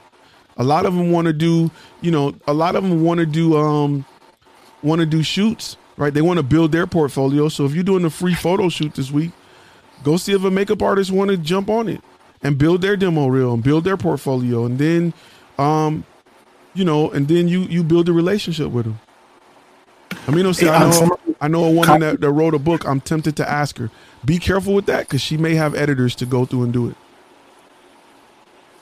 But I'm sorry, it was a question I was coming in on. No, it's it's cool. It's cool. I was just wondering Mm. I well, think it was Joshua that was asking the question. Let me see. Either, either person was muted. All right, let me see. I'm sorry. Go ahead. It's off pretty good. I can't hear you, Josh. Nah, I, I can't st- hear you. I still can't hear you. Throw it in uh throw it in uh YouTube chat and we'll we'll try to find it. Look, video video Vasco Vasco say I'm a copywriter. Hey, video, make sure you post that in the Facebook group so that people who are looking for copywriters um, can definitely see it. And there, like, there you go. You got a copywriter right there. Now, some people specialize in different things like sales, um, sales writing. Some people they just specialize in different type of writing. Um, and you may have some that are that are just you know that are just good all over the board. But build that relationship. I mean, they if you can give them ten jobs a month you may get a you know you may get a discount. So, hey, uh, hmm? go ahead. All right, can you hear me? Yep. okay. Uh, before I kept getting um, kicked off again. I don't know what it is. I don't know if it's just my computer or something. But uh, I didn't even speak this time, and I was getting kicked off. So, anyway, um, I just landed a client yesterday mm-hmm. that is going to be doing uh, 30 to 40 videos wow. with them, and it's all editing. Okay. And uh, it's pretty much putting together a series, kind of like how um, you have. And I don't exactly know what to charge them per video, but I have an estimate. But I think all in all, the total job could be upwards of they it ten thousand, but I don't know what to charge individually because like there's minute videos, there's ninety second, there's you know twenty minute. Like I don't know where to stick my price for a subscription, and I kind of wanted to pick your brain on that tonight. Okay, Are and they... I know you were speaking about it before, but I was having connection issues.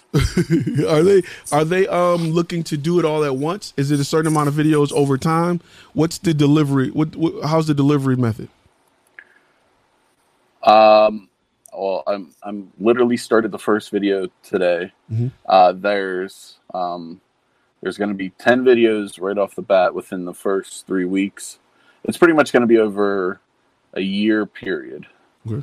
But it's like it's the way the course works. It's almost like three three weeks till the next video, three weeks to the next video, and then um, chal- like the whole challenge is uh, pretty much a year long.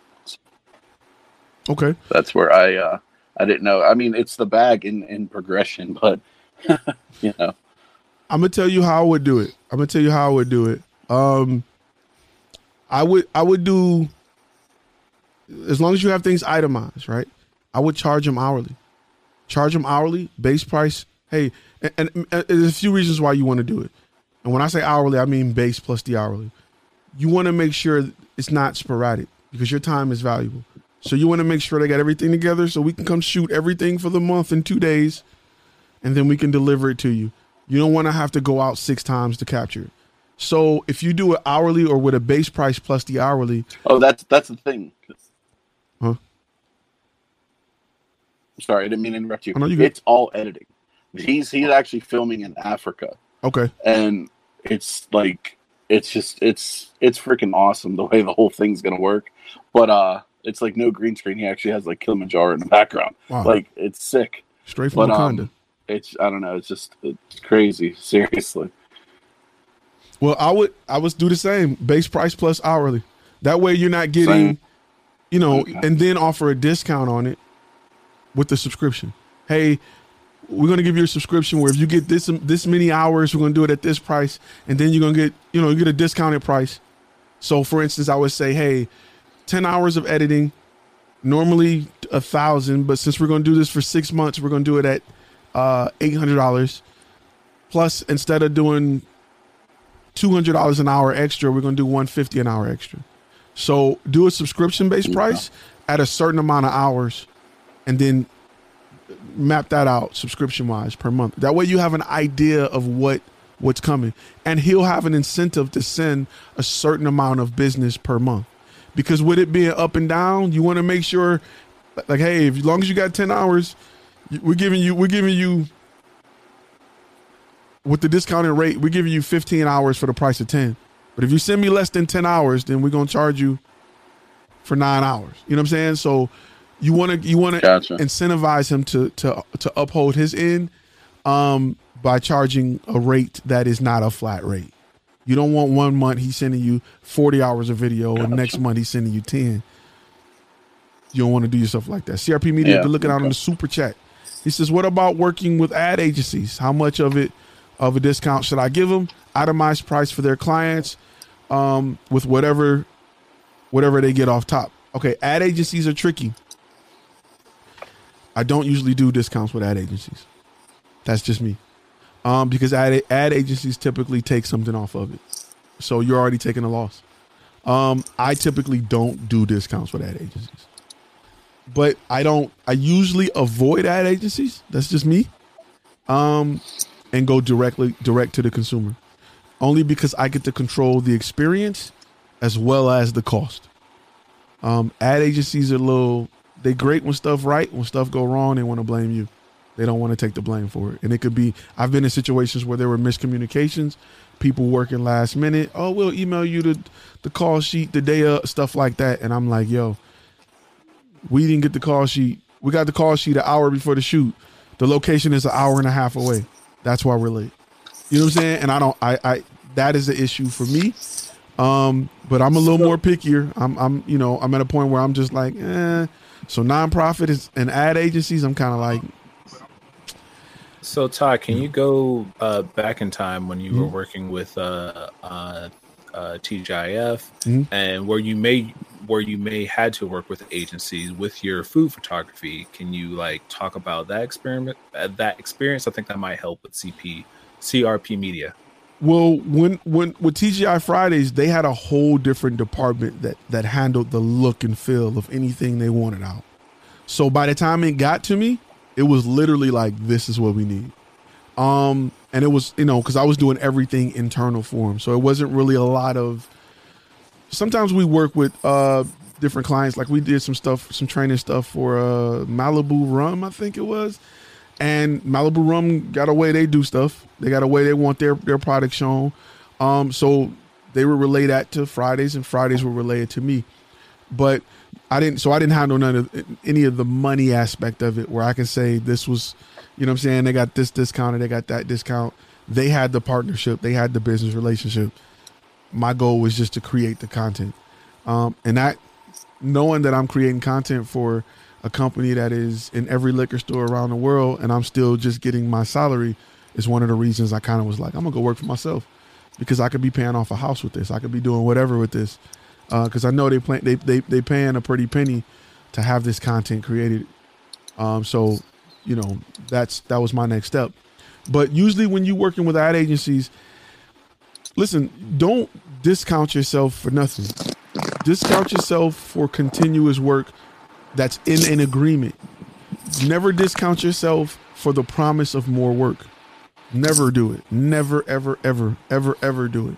Unless you're faced with an opportunity that is worth it. If Jay Z come to me and say, I need some music and I'm a producer, here, take it. We'll work out the rest later.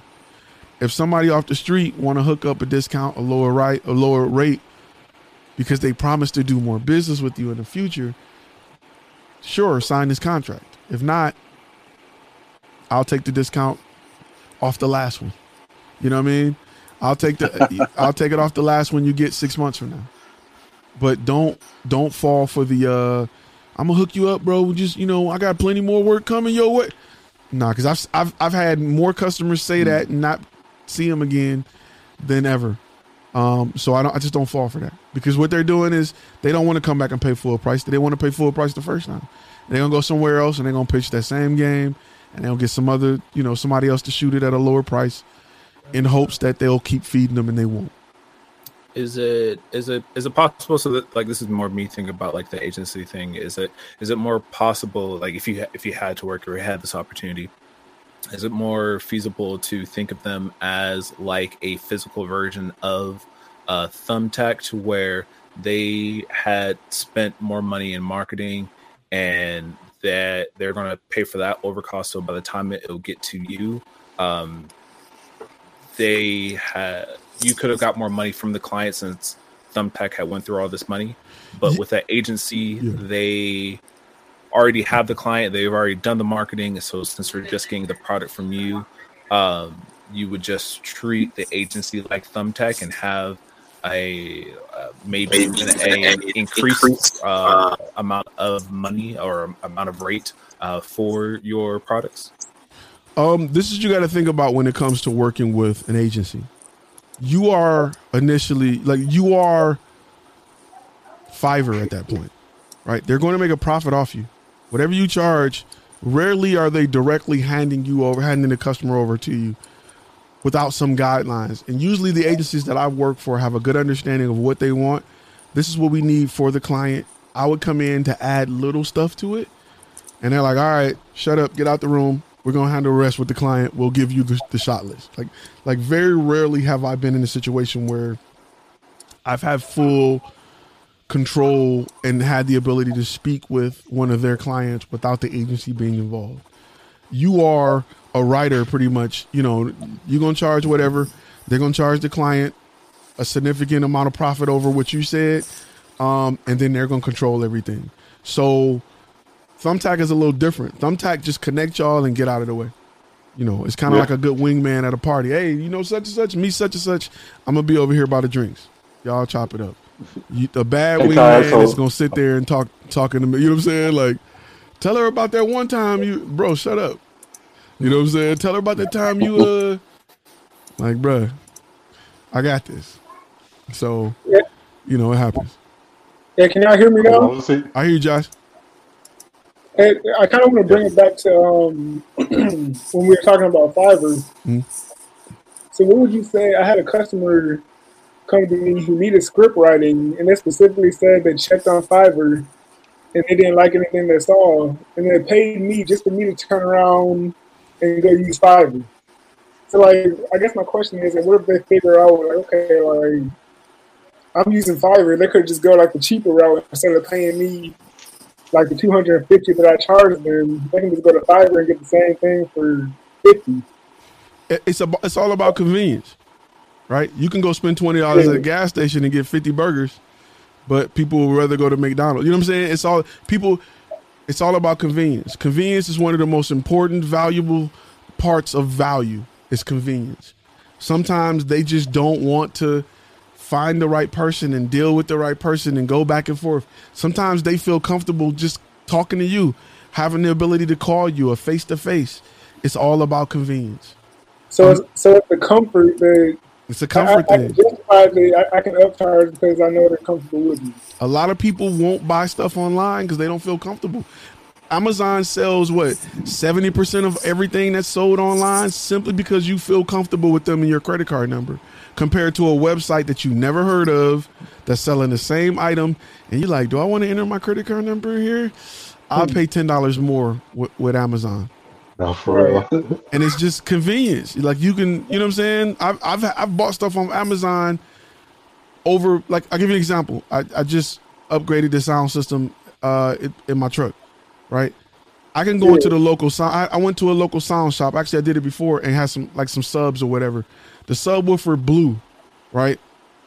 And I bought it from them. I had I had to go and like it literally blew within four days of me getting it right? And it didn't even like blow because it was too much power or like cooked. Like the coil separated from the magnet, so it's still playing, but it's like that's a glue issue, bro. That's not a blasting. I went through hell and hot water to get that thing replaced. Now it blew again. Nope, going to Amazon because if I go to Amazon. As soon as I got a problem, I got the warranty. I can just tell them they sending me out another one. I don't have to go through all this with a company that's even though they're local, and and they installed it the comfort level with the return policy on Amazon is just greater for me because I know as soon as I scan that box, that money is back in my account. So it's, it, sometimes people are willing to pay more just to have that comfort level, and you know, it's just that's just business. You know, you pay more for a burger right now, um, just to go get it in the, in the next ten minutes, just to not have to fire up your stove, just to not have to stand over a deep fryer with your fries. It's all about comfort. Right. And comfort is luxury. Comfort is value. Comfort is things that you provide to be reassuringly expensive. And, that, and, and that's why I say make it easy for clients to give you their money. Because if you can make it comfortable for them to spend money, they're gonna spend more money with you. What was your next true. question? My bad. Oh no, never mind, never mind. I had, I had a question. This is uh, Raheem. Um, it was kind of going back to what I had said about the, the agency, just giving a little bit of background um, on that. Um, I posted some food photography I've been doing, and and uh, I think I might have mentioned last time, but the guy reached out to me and said he um, they do food photography and stuff like that, but they can never find good quality. Um, pretty much what he asked is like, hey, can I get like a pricing list from you um, to either one right to where he goes and say whatever my price is, and then he just charges a little bit extra. Or he was even talking about sending the clients to me. So I know it's a little bit different from what is normally, but that that's kind of the conversation we had. I know it's nothing in writing, but I went ahead and sent off um, the the pricing, pretty much my package and everything too through HoneyBook and a brochure. So he has that for his clients, but he hasn't talked about any discount. I was just trying to see what would be the best way to go about it. Okay, perfect. I, I use that method when I work with event planners all the time. So we have a price list, um, which is pretty much a you know we write in our proposal that we itemize it for price. Our prices when you got the base price plus the hourly, it's easy for other people to look at it and determine what's what. My my my event planner, if we're shooting an event for GM, and it is a four day long conference and there's there's stuff going on in three different rooms at once. They know we need three different photographers on site for eight hours for three days. My event planner can look at that and determine a price to add to their overall price for the event. For me all she got to do is call me and say hey 25th 26th 27th all day. We already got the you know we already sent it. They know what the price is. Boom. What i may do now if this is up to me is if I get an event planner that has a lot of different photographers that's going this route, which very few do, I don't know why, I may offer her a kickback.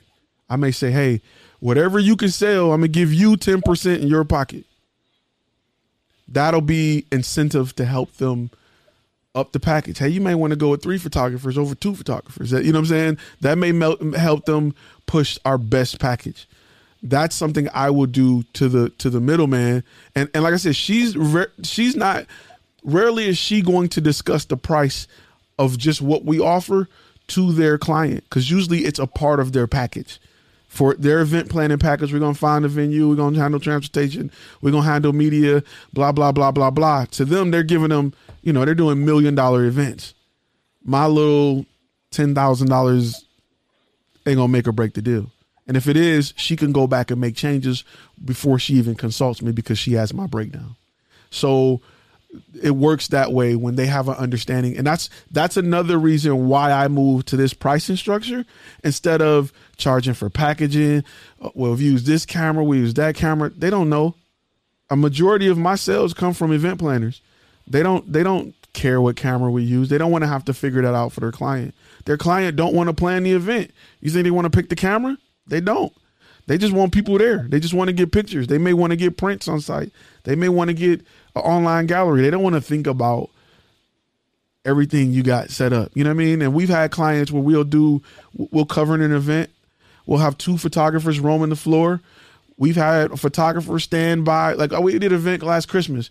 It was a three three uh, photographer event. I did a video on it, which is on the page. But we had, I was roaming. We had another photographer in a room with a backdrop that was taking shots, and we had another photographer that was by a Christmas tree that was taking shots while I was roaming. And you know, the event planner knew our base price and they was just like, you know, this is the date. This is what we need. See you there. So it makes it a whole lot easier for them to, um, you know, for them to have that information so they can include it. And I offer a kickback.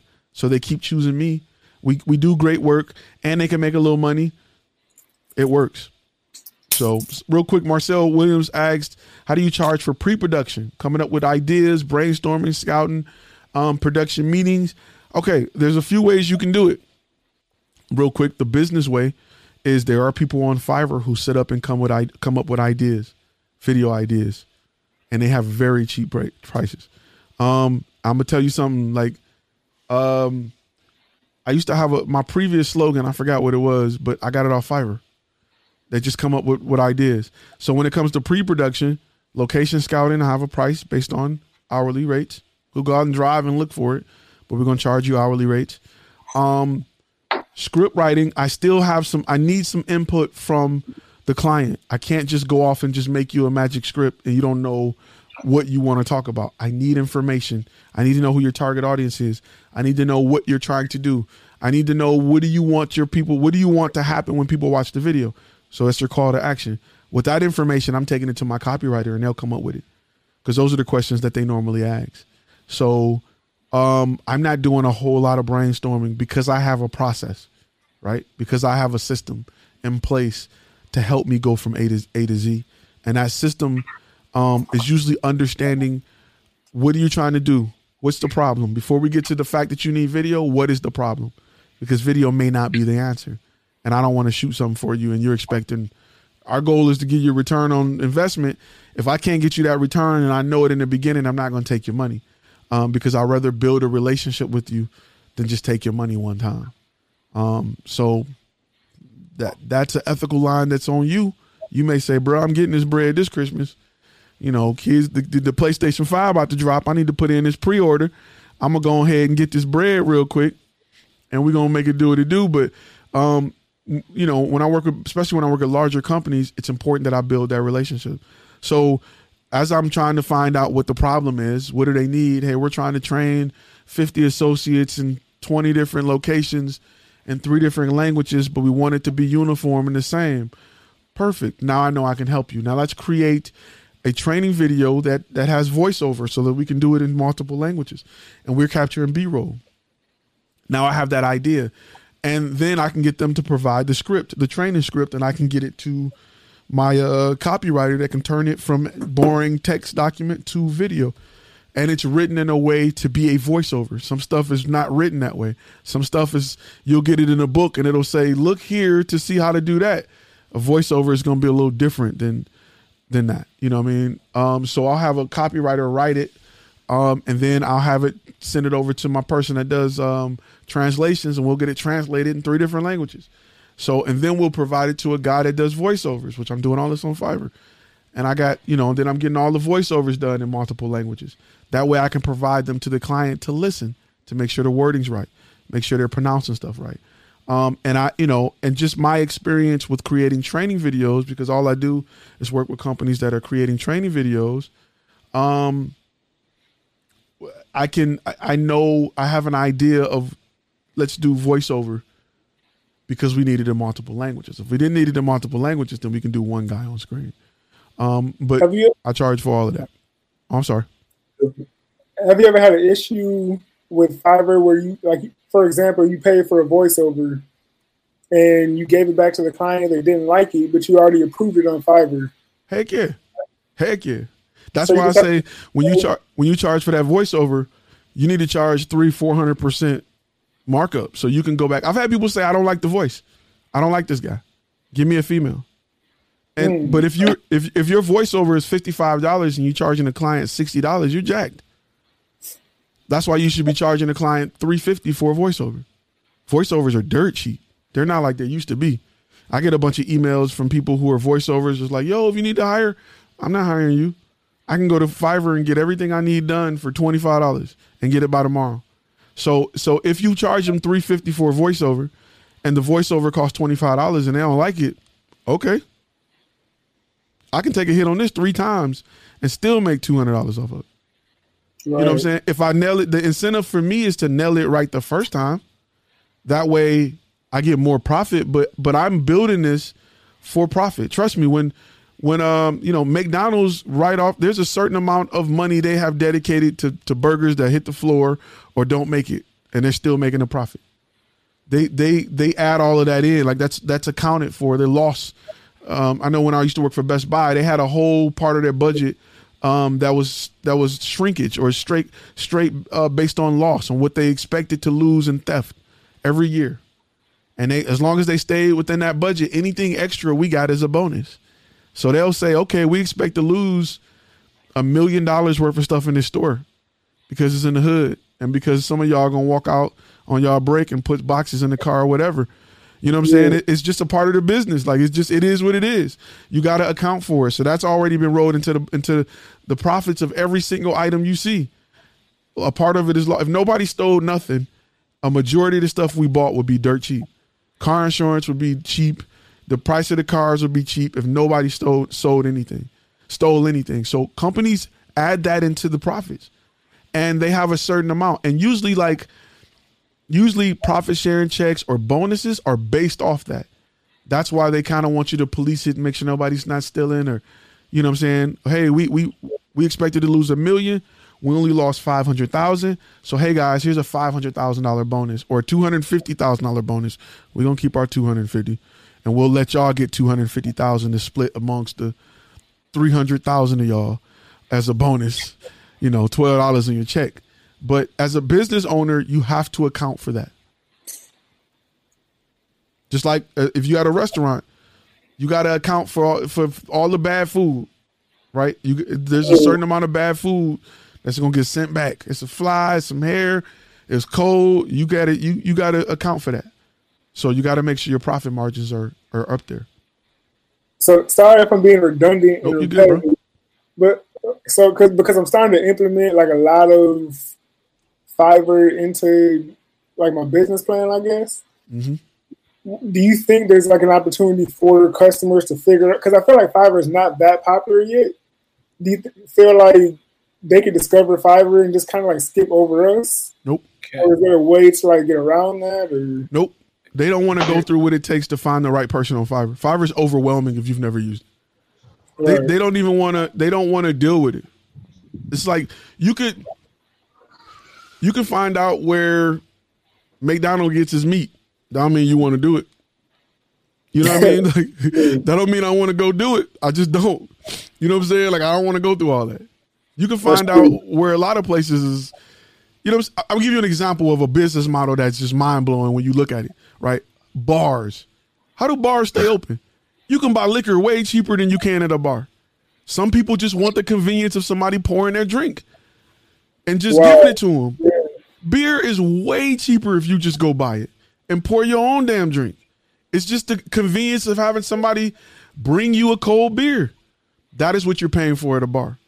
You're paying seven dollars a beer, and you can get a six pack for four dollars or five dollars, depending on what you drink.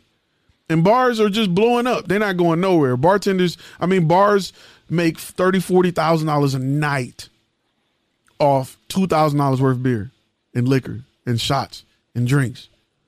But people love it.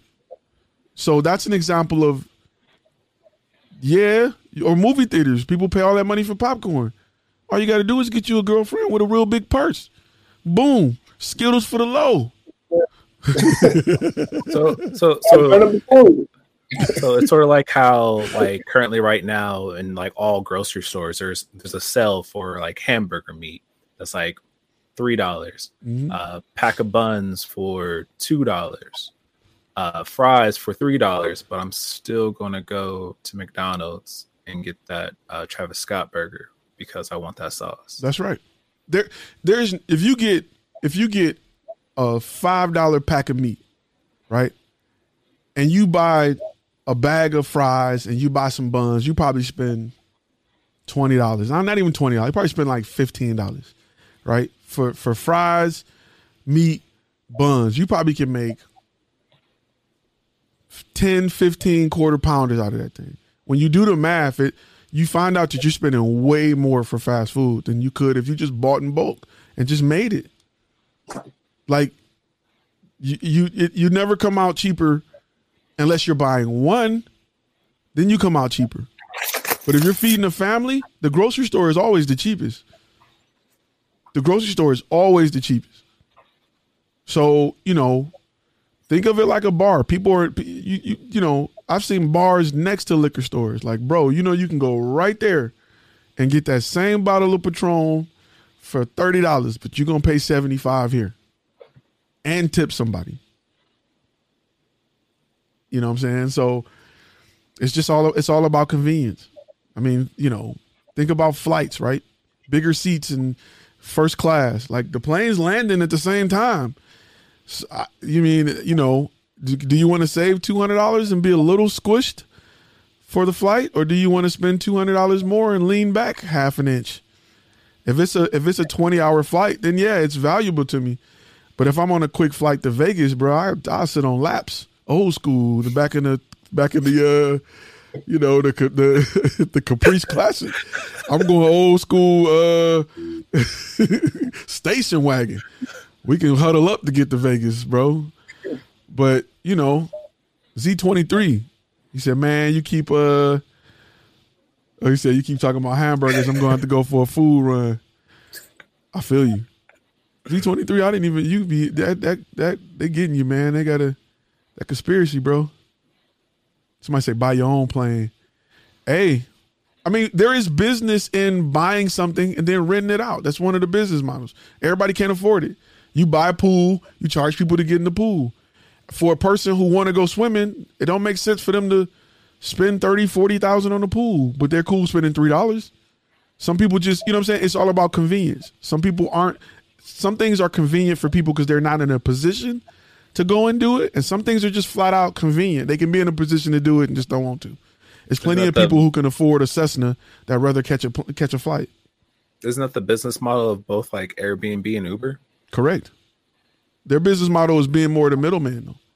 That's why as that's why I tell you at some point in your in as your in your media company when you get 40, 50, 60 or whatever, them knees ain't working, you tired of carrying that big 1DX and all these sliders and junk, you going to want to sit back and just answer the phone and send your crew out and just make sure stuff is done. That's why I tell you to work on your business and not in your business. You going you ain't going to want to be on one knee looking through a viewfinder telling people to smile and carrying lights and dealing with you ain't gonna want to do that your whole life. You're gonna want to sit back and, and answer the phone or even just oversee it. Build the business. Don't work in the business. Don't create another job for yourself. Build something that will keep bringing in money long after you're able to do the physical work. People, um, I said it before. Um, Josh, looking out on the super chat. Um, make sure you post what you're drinking. I got to see what you're drinking. and Make sure it's approved this week. Um, you know, people who the Ford family, they didn't, they don't got 401ks. They got a company that's gonna make money forever, right? Why, why would you invest in a 401k when your company is bringing in money forever? That's the goal. You want to. People who work need 401ks. People who build a brand that they're either going to sell for millions and billions or they build a company that continues to bring in money don't need a 401k. It's nice to have it on the side in case your company stops, but if you got Ford, if you got Microsoft or something huge like that, even if you got something like a Snapchat or something, you can retire today. So somebody said, be that landlord. That's right, okay. Uh, that's a great one. He said, 20 years from now, if I'm still touching the camera, it's because I because I have to do it. I didn't do it right. My goal is very lofty. That's right. 20, 20 10 years from now, five years from now, I want to be on the side of a mountain taking pictures of a rare bird with a 1200 millimeter lens that's the price of a car in a in a jungle safari suit just because like that's where I want to be that's just you know I don't want to be in somebody's office hoping that they can say this line straight for the 18th time because they didn't want to get the teleprompter. I'm just I'm just being honest with you. Like it's it's a young man's game. Um and it doesn't mean you can't do it. It just means prepare for that. You know, take your business there so that you're not on one knee forever. It hurts. Being on one knee hurt, man. It's rough. Rough on your body. So, you know, something to think about. Somebody said straight up the life of Walter Mitty. I'm about to Google that guy. I always want to take pictures for National Geographic. Yeah, Walter Mitty, man. That was the movie with uh uh what's his name? Ben Stiller. And um he was he worked I was it like Time magazine or something like that. And Sean Penn was like one of the photographers that they always went to. And it, almost literally like what you talked about about photographing one of the most like rarest animals. It was like a snow leopard on the mountains of some like weird, weird place over in Asia or whatever. And he ended up not, not doing the movie if you haven't seen it, but it was just a very iconic moment in the movie when Yeah, Ben Stiller and Sean Penn were talking and about to take the picture. And yeah, it, it's just like that. And Sean Penn's kind of like that guy that you're talking about. Like, I'll just go shoot whatever I want to shoot when I want to shoot it because I'm that guy. Yeah, that's gonna So- be me. I'm gonna be in a tree tent with a with an iPad and a and a forty thousand dollar lens, taking pictures of birds. That's that's what I want to do. How can you upsell a client you locked in with price? You locked in a price with. They're expecting. Um, I mean, th- uh, let me be honest with you. You can't recover from being a cheap guy, right? You can't recover from being a cheap guy. You also can't recover from not itemizing. So if they say, "How much is the music video?" and you're like, "It's t- it's two thousand. They like, "Bet I'm gonna need you to be in Montana tomorrow because that's what we're shooting. Two thousand, right? Okay. You gotta itemize it. That's why I never give nobody just a flat out price. It'll start here. It may not end there. You can't recover from that if you are if you don't itemize it and do it right. People ask you that on purpose. Right? People ask you that on purpose. That's like me asking my mechanic, "What do you charge to change my my my shocks?" And he like, "It's four hundred dollars." And I show up with with, with uh, tie rods and sway bars and bushings, and I'm like, he like, "Well, I don't. You got to take all this off to get to it. You might as well put this back. up. You know what I mean? You can kind of, you don't want to do them like that. So you want to make sure that you itemize. Um, you want to make sure that you itemize your breakdown so they understand why the price is that way. So if you need to make any changes, you can say, look here, we only had you down for an hour, but now we got to go to two hours. This is where the price is going to go up. And a lot of times, I'm gonna tell you what happens a lot of times that we don't think about, right? Let's say you itemize everything and you give them something, and they're let's say you, you give them something for five hundred dollars, easy numbers, I'm just going with easy numbers, and their budget is a thousand. If they look at items that are itemized, often they'll max out their self because they're like, oh, I got money for this. It's just like when you go buy a car. If you get the if you get everything you list wanted, you get the sunroof and the power windows and the leather seats, and it's twenty five thousand, and your goal is thirty. You're not gonna be like, okay. You're gonna be like, whoa, let's add the Hemi. Let's do this. I, you, I can get that. Let's add that. You're not gonna be like, all right. I guess I got twenty five. You're gonna be like, let me add the extra stuff because I got more money. Just like a kid when they go to the gas station, you give them ten dollars, they gonna buy ten dollars worth of stuff. You can't say save some for later. They're gonna have twenty Snicker bars and you know what I'm saying, all kind of chips. So people do the same thing. The problem is you may not see that if you just give them a base price for something that doesn't have, it's not itemized, right? If you say, oh, it's seven hundred dollars, and in their mind, they got a thousand dollars to spend, you haven't provided them with a method to spend the rest. They like, well, I can't afford two. I guess I'll just stay there. Where if you itemized it and you say, okay, you chose this, you didn't want to go with makeup because you want, you know, you said no, and they get the bill and they and it's seven hundred and they got a thousand and they see that to add makeup is only a hundred, and I'm just using easy numbers. They may say, well, oh, okay, I, I got a little money. Let's let's add, add the makeup then. Let's add the teleprompter. Let's add a slider. Let's add a drone shot. Let's add this. I'm so that's why I say don't worry if you underprice something and their budget is way over. If you give them more things to add to the cart, they will. Let them let them do it, and they'll feel like you're doing them a favor. So so that's kind of how you want to position it. Um, instead of trying to ask what their budget is and then max that budget out. People will spend their money. They'll spend every dollar they came to spend with you if you give them the opportunity to. Um, and think about it like this. I'm gonna give you a tangible, physical form in which this happens. When you go to when you go to Walmart or you go to any big store and you get ready to check out, usually nothing in that checkout lane is something you came there for. But some of that stuff end up in your cart because Walmart is giving you the opportunity to say, "Oh, I do need some more hand sanitizer, hand sanitizer, or, or I do need some more gum, or hey, they do got this on sale, or man, it's a hot day. Oh, here's a Red Bull, perfect. There's a Mountain Dew, perfect. The kids are like candy, candy, little toys, and you're like, all right, you can get it.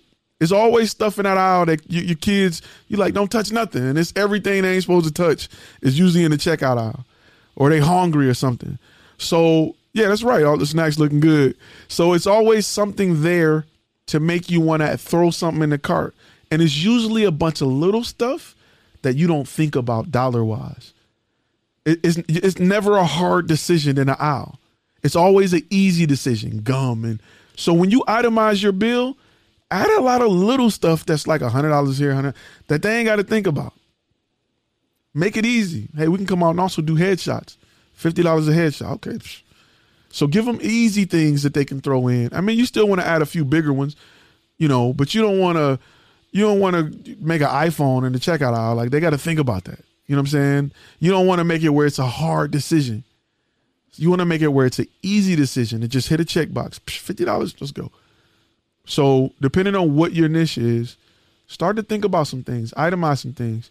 Hey, we can edit a, a 60 second uh, Instagram version that's one by one for another hundred dollars. What is it going to cost you? How much time is it going to cost you to change the the resolution on the same project and export it again? That's an extra hundred dollars in your pocket, and all you're doing is it don't cost you nothing. Like we can put all the footage on a thumb drive and send it to you for another hundred dollars. And I got a three dollar thumb drive off.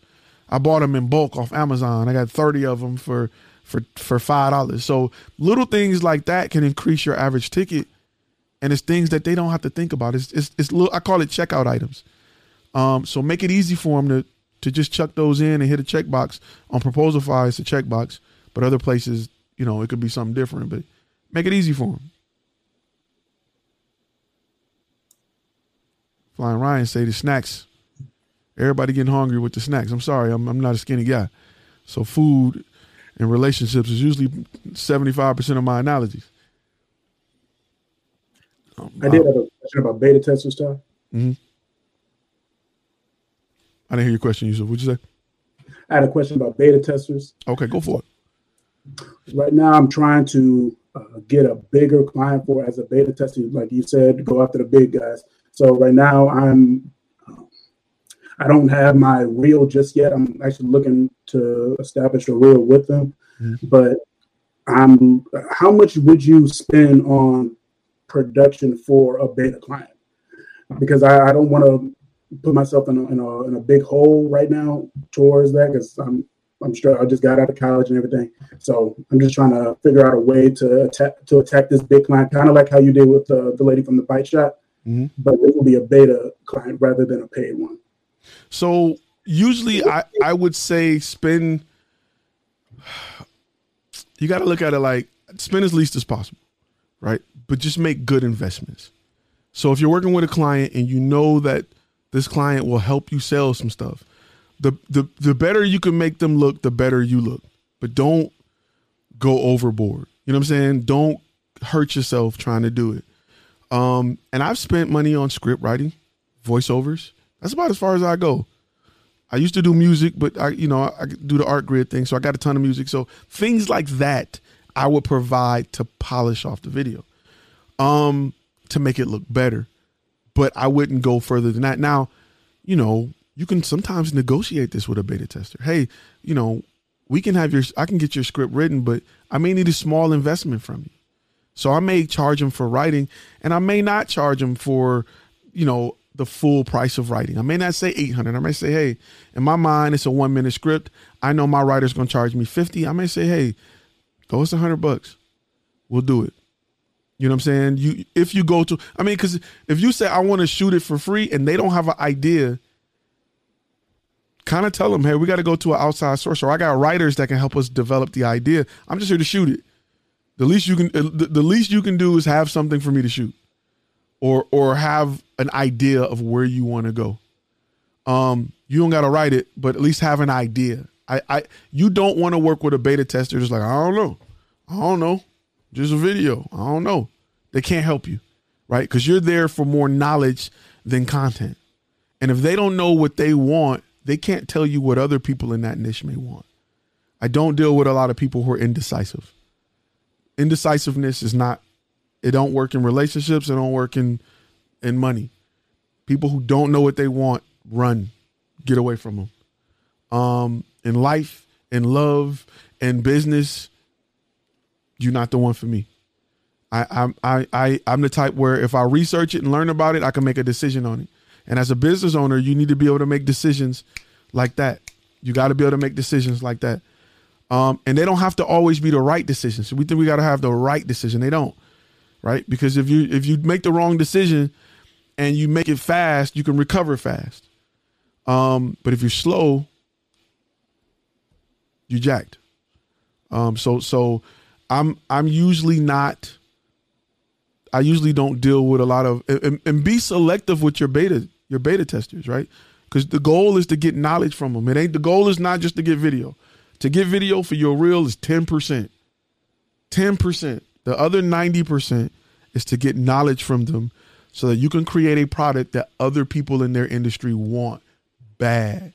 And you know they want it bad because you work with somebody who's used it.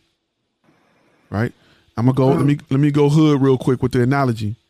Right? If you're a drug dealer, a crackhead can tell you what's good crack. Somebody who don't mess with crack can't tell you what's good crack. If that crackhead say this is good crack, then I know this is the crack that you want to sell. Or at least it's what I heard in the street. My my bad, Jay Wonder. You uh you was gonna jump on. One of y'all, I think one of y'all was gonna say something. Yeah, um, I was. I'm trying to control the smile, but um, trying to piggyback off of Yusuf with the beta testing. Yep. Um, basically, whenever you go for the big, you know, big fish to do your beta testing, what is too big of a fish to beta test for, or is is that a thing? Yeah. Um. So you really can't you really can't lose beta testing big. Um. The only thing you lose is them as a potential client. Um. Because as your, I mean, they sometimes beta testing, they'll say, "Hey, we want to get this. We'll pay you for it." You know what I mean? Sometimes it'll go there. You don't want to. You don't want that expectation on them. You want to get the knowledge. The knowledge is worth more than they can pay you. Um, so having a big beta test is is is fine. But let's say, for instance, if if I'm beta testing for Pizza Hut, right? Pizza Hut, they're not going to run into the problems that a majority of mom and pop pizza joints you're to run into. That's a majority of my clientele. If my area, you know, Pizza Hut just they're just on a different level, right? A mom and pop shop where if in Dallas we got a lot of restaurants that are one of ones or they're small three location, four location um, restaurants. They're not gonna have the same problems as Pizza Hut. So even though Pizza Hut look good on my resume, looks good on my website, I may not be able to develop a product that I can go to the mom and pop shops with. Where if I got somebody that's in the middle, which is if a majority of my clientele is in the middle, I'm better off developing a product for them. Um, so you kind of want to look at your niche like it's a location. Depending on whatever location you're in will determine the type of businesses that work well in that location. A Popeye's chicken ain't gonna work real nice in a real nice part of town. It just don't. Now people there like Popeyes, but for some reason, it just don't work out. You got to kind of go in the hood. Check cashing places aren't usually in the nice side of town. They're usually where place in places where people don't have checking account. So you got to be mindful of your location and what you're dealing with to determine what works best for your your business. And if you get a beta client that is, you know, if you're getting if your beta client is a bank and your average customer is a check cashing place, they just won't be able to relate. A check cashing place can't relate to what banks go through, even though they're both in the same money industry. You know what I'm saying? So you just be mindful of that as you choose your beta. You want your beta to be as in line with your your ideal client as possible. That's why I tell you to get three in hopes that you may get one that's upper or that's a little higher, one that's a little bit lower, one that's in the middle. You know what I mean? You may get a whatever the top chicken joint is in your place. You may come down to a Popeyes and then go up to a KFC. You may get Chick fil A, Chick fil A in the top, KFC in the middle, and Popeyes on the bottom. Now, after you talk to all three of them, beta, beta, however you say it, after you talk to all three of them, you can determine what works for all of them. Because what worked for Chick fil A ain't going to work for Popeyes. You know what I'm saying? If you're in the area with Chick fil A, is that, if you're not, I'm sorry. But you're missing out on some good chicken. So the goal is to kind of get companies that you can you can you can look at their story and you can go apply it to somebody else in their same um, same situation. And that's what a majority of companies do that offer solutions, right? Doctors can say, "Hey, we tried this medicine on this these pills on 20 people. Most of the people I tried them on loved it. Few had some side effects. I think this will work for you." That's exactly how you want to approach every new client. Hey, I work with a lot of people like you. In fact, I can show you how they came in with the same problems you walked in my door with and how we turned it around and got them from where you are to here. When you can do that and a client can see can literally see people who did exactly what they did or was was in their situation go from point A to point B, they'll pay whatever. Right? They'll pay whatever. If if I told one person on YouTube, if you can find me at this location, I'm gonna give you a thousand dollars cash. Everybody on YouTube, and they can see that I did it. Everybody on YouTube, everybody here will be trying to find me because they know the value of it. You know what I'm saying? They know that it works. They know um, that you're doing what you say you can do, and it's you want proof to to because proof shows value. Value means I can charge more. You know what I'm saying? Value means I can charge what I want to charge, almost, with, within reason of the amount of value that you provide. So, um, it's cool to have that big fish, but get you some smaller ones, just to make sure you you know you're in a good place. Unless all you want to target is that type of company. Okay, so going to uh, back to the specific location. Uh, say, for example, somebody is in the location that's basically a lost cause for them, like you said, Popeyes in a rich neighborhood. Is are they considered a lost uh, or hard client to help out with? Not just saying Popeyes in itself, but uh, a store that's starting to build itself up. Um, I for beta testing, I usually won't touch new stores. They don't have enough experience to help me. I want to I want to work with the guy who's been around for 20 years, who's been around for some time, who's who's very okay. Let's say he haven't been around for 20 years. He's been around for 10 years. He's very successful, right? I want to work with Uber. I don't want to work with cab companies that's going away, even though they've been around forever.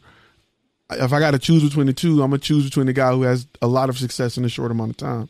If they're new though, if they're building it, if they're a Kickstarter, they can't provide me with experience. The number one thing I want to take away from this relationship is not footage, it's experience. It's them telling me we usually gear up for Christmas around this time. We our foot traffic is higher around this time. We usually focus on this. Now I can create a game plan for that. So I know how important Halloween is for this this particular company.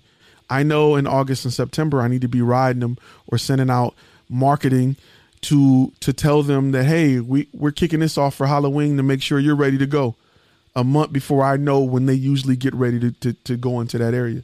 So I am building I, based because of that experience, I can build my marketing strategy off that. I can build the type of brochures and stuff that I need to go after these clients because I know what they're going to do before they even do it. Information wins war, not artillery. Not, you know what I mean? It's all about the information. And if I can get that information from a client who has who's who cuz usually business happens in cycles. They go through the same thing every year. Every year unless they're hit with COVID or something. But every year they go through the same thing. Candy companies know to get ready for Halloween, Easter. They know to start making American flag lollipops in April so they can get them out by the 4th of July. Like every every business has a cycle of what they go through every single year. I can tell you almost to the day on when my phone is going to start blowing up for for uh for uh conferences. I know when it's conference season. Right now, the economy dipped. I haven't done headshots in regularly other than like big clients that I have. I haven't done headshots in three years. I got a lot of clients calling me for headshots right now. A lot. But the economy is dipping. People are looking for jobs. They're looking to change industries. So headshots and LinkedIn profiles and all of that junk is is kicking back up. I get it. So when you work with a client that's been there for some time and they they understand the process and they understand the workflow of the year, they can give you the information you need to be proactive. And now you're not spending a thousand dollars um advertising on Google. You're spending two hundred specifically targeting this particular niche with the message that's saying, Hey, I know y'all getting ready for Halloween. We can create this for you. Let us create that for you. Instead of just a bland message to everybody in hopes that somebody swallowed the hook. So it's the knowledge is the most important thing you can get. And if they don't have it, knowledge and experience, you can only get footage from them. And that's not enough. Okay. So here's a here's a question I saw inside of chat, and I still wanted to have the uh the doctor, rather lab code doctor or street code doctor, mm-hmm. Um, about how would you introduce yourself to like the beta, uh, to your beta client, or uh, how would you approach it? Um, I just run in there with a camera, like, "Yo, let me do this," and I just point to it, and that's and I like they like bet. No, I'm joking. Um, so I am really big on approaching you physically. I'm really big on it. If it depends on what type of what type of niche it is. Like like it's hard, kind of a hard question because it depends on the type of niche you're doing. For me, I work with a lot of event planners, and I told you I would take baskets in there, or I'll walk in and introduce myself in uniform, truck blocking the front window, with a business card, usually with a cheap twelve dollar basket. Um, depending on what type of company they were, would determine what type of basket it is. If it's a bar or something, you may want to put shots and drinks. It may not be appropriate if you're doing it for churches. You know what I mean? So depending on what what what type of client you're working with, um, you can approach it that way. Um, I've even gone as far as buying like, man, you can buy like cheap basketball tickets on on on Groupon for like twenty dollars. Like sometimes when they if you if you someplace where a team suck, like if you a Lions fan like me, you can get tickets really cheap. You can get twenty dollar tickets, and just add them as a part of the basket. So, I I I like to go and and make an impression that way. People people often remember Ty before they remember Flash Film Media, and and the goal. Remember, I told you the number one tool in your bag is your personality. It's more important than your camera. So if you go in and you approach them and you know you got great personality and um, they'll remember you. And if you leave a card, a basket, or something important like that, then they'll you know they'll have something tangible. But usually with a beta client, you want to you want to make sure you're giving them something. I hey, how can I help you? That's the that's the thing you need to leave them with. I'm here to help you. And in helping you, I help myself. So I'm not worried about me if I can make sure that you're happy with what I provide, if I can do that right, then it helps me. And when people really feel like you want to help them, then they want to help you back. Um, A lot of people say, you know, hey, we bought a contract pack because we got so much from your regular videos. That's how it works, right? If I was a regular Joe, you wouldn't care. Um, so you want to go in with the mindset of, hey, I have a company that I'm building, I'm growing. My goal is to help dentists like yourself create content that help grow their business. So how can I help you? I don't want to charge you nothing. I only want to learn from you know creating this content for you. It ain't no nothing I charge you with later. It's yours. You own it in exchange for you being honest and upfront with me so that I can provide a great product. And that usually works for me. And just be real with people. Like people people some people just respect your hustle. Some people respect your honesty. Some people respect the fact that you're building something, especially if they're business owners. They love the fact that you you out here trying to build something. Um, I give you an example. You know, when I work with uh when I work with Parker on graphics, he didn't hit me up and say, "Hey man, give me free knowledge." He said, "Man, look, here go a thumbnail I designed for you. What do you think?" And I'm like, "That's dope." You know what I'm saying? He approached me like, "Hey, this is I got this. How, how you feel about this? You like this?" And I'm like, "Yo, that's dope. That's why I wanted to work with him." He didn't say, you know what I'm saying, "What can you do for me?" And then I do this for you. It didn't work like that. He caught my attention by saying, "Hey man, here's a dope thumbnail I designed. I was just felt like being creative. I like what you're doing. Here's something that's dope." And that's that made me want to work with him. So you got to think about that when you approach business owners who get it from every angle, um, who who get so many people selling them stuff and nobody there to truly give them something. So go in and try to give them something. And, and and be clear. The only thing I need from you is you to be honest with me. If it's crap, tell me it's crap so I can make it better. If you love it, if it made you an extra million dollars, fine. That lets me know I can sell it for five hundred thousand. Just be honest with me. Like, just, you know, and building that relationship will be way more valuable than any footage you can grab while you're there. This thing is two hours and 20 minutes. We're to wrap in like 10. Because I know y'all got stuff to do. It's 5 a.m. Alex, where are you at? Where it's 5 a.m.? I'd love to know. Information win wars, not artillery. Huh, that's right. That's, that got to be an Army guy.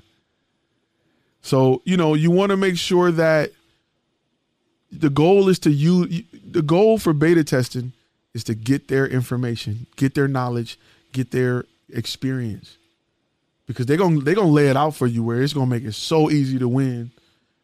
And and for fun film, we're to go back to a relationship analogy. That's all it's always important for men to have real female friends because they to tell you like, "Dog, why are you wearing that? Why would you say that to her?"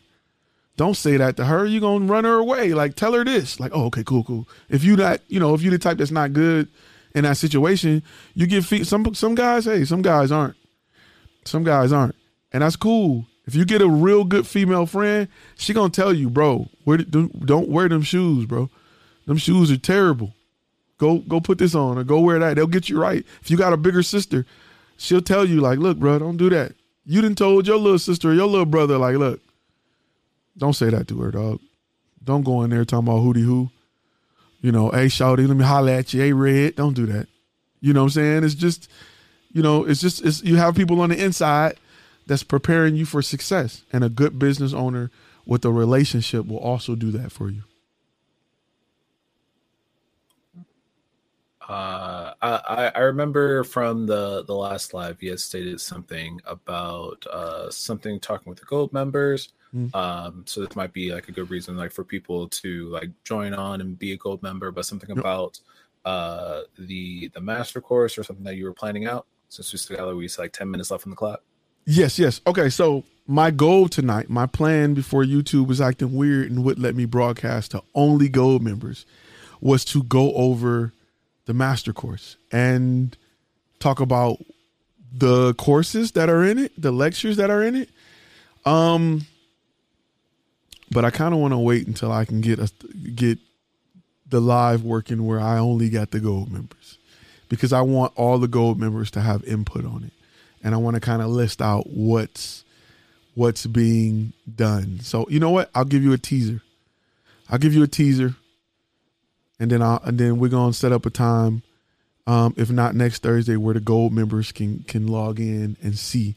So real quick, um, while we got ten minutes left, that's a great question. Real quick, while we got ten minutes left, so the master course, um, which the going name is from Passion to Profit, the complete guide to creating, to create your brand, build your company, and grow your business. It's going to be three parts, three major parts, because I know people are in different processes. They're in, or in different parts of the process.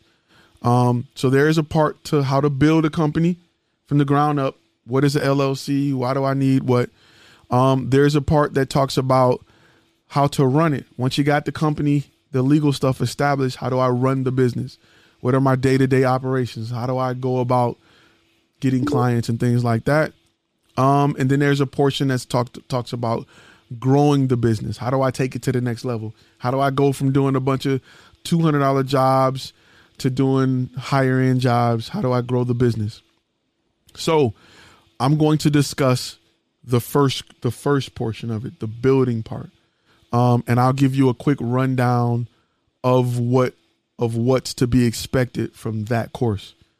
Um, the first part is pretty much the intro, what to expect, um, and there are some points that I want to make sure I cover, um, and and I want to make sure that we are building a brand that is bigger than yourself. You're build, we're building a brand that you're going to work on and not work in. I want to talk about how to think big, um, how to put yourself on pace to attract bigger clients. We're not doing this for twenty dollar headshots. We're doing this to get contracts with companies to handle. Like I, I got a contract with Haverty's, which is a furniture company. We handle all of their headshots in this area, the whole market. So I want to help you build a brand that can handle something on that level. Um, so that's section one. It goes into a lot of detail. Section two talks about um, should I actually go into business or should I just be a high high end freelancer? Some people aren't aware of the difference and aren't aware of the responsibility with the two. So section two breaks down the difference between the two, the pros and cons, um, and so that you can understand why it's important to do either or. Section three um, talks about business models and why you need to ditch any ideas you may have about the older business models, right? Portraits, anything J.C. Penney's and Sears did. We kind of talk about what they were doing, why it's no longer valid, and why it doesn't work. Um, if you're going into it to replicate that, you will not be successful, or would it be? It will be extremely difficult to be successful. Um, next part is understanding the change in the industry, understanding how every company needs video, every company needs photography, every company needs multimedia, not just once in a while, but every day. They need to post on social media every day. So social media needs to play a big part in your solution. And if it does, if you can provide a solution that's wrapped around the idea of social media, then you'll have a customer that needs your service all day, every day for life. And that's the goal is to have a business that continues to uh, continues to grow, continues to move, and you do that by creating a, com- a customer that is dependent on your brand to provide a level of um, content for social media. So that's that's number four. Number five is how to work smarter, not harder, when it comes to building this brand. Um, you want to. There's some shortcuts and there's some things that if you don't if you don't know about, you can kind of get. It could be long. It can take longer than expected. Um, and some of the things I talk about when it comes to that is building a brand to be Mercedes and not Kia right? If you build it from day one to be a luxury brand, you don't got to go back and retool it when you're tired of making pennies on the dollar. You can you can you can get more uh get higher end clients, less higher end clients, um, than trying to do a bunch of twenty dollar clients. Um, number six is um, what three products or services will be your base and why it's important to choose them now. So it talks about your niche and a lot of things we talk about on choosing a niche, how to be specific, um, how to understand the market for each niche, um, working towards what's, what you may be good at, right? You may have an idea for a niche or a niche or however you pronounce it, wherever you are in the world, and it may not play to your strengths, right? You, for me, um, doing um, photography in the military, we covered a lot of events. My strengths was covering events, corporate event photography, corporate event videography. I just it was an easy transition. So it was easy for me to understand and talk. Number seven talks about company name. Why you why you what name you should choose, why you should choose it, um, how it should be based on your core values that we just picked in the previous section. You shouldn't have a name until you understand what you want to do, because you you could decide you want to do weddings, and if you boom bang pile media, it ain't gonna work. You know what I'm saying? Like if you drop it like it's hot media, taking over for the nine nine and the two thousand, it ain't gonna work. Um, so that's number seven is talking about um, name, and then you want to name your brand to sell your company someday. You may you may have a big contract, and somebody may come in and say, "Yo, you you create all the stuff for this company. We'll pay you this amount for it." You always want to keep the idea of selling your brand in your in the back of your mind, and you want to build it to sell it. A lot of people ain't thinking about it, but if somebody tapped on your shoulder, if somebody went to one of my favorite guys is Eli and said, "You know what, Eli, I like this idea. We want to put this idea story to record in every single Walmart in the country. So we're going to give you $50 million for your company. Okay. Here, you can have it. So if you build it with that in mind, if you're presented with that opportunity, you won't be scrambling and they won't be buying you. You won't have to show up and continue to do work and continue to break your back to make things work. They're buying the process and the idea um, and the business. So you want to build it from day one to do that. Number eight, talk about legal banking and taxes, understanding LLC, getting your DNB number, how to build your business credit, things like that. Number nine is um, logo, look, and colors. And this is after all of the name and stuff for a reason. And it got a lot to do with your niches, who you're going after, who your target audience is. Number 10 is gear and tools you need to get started.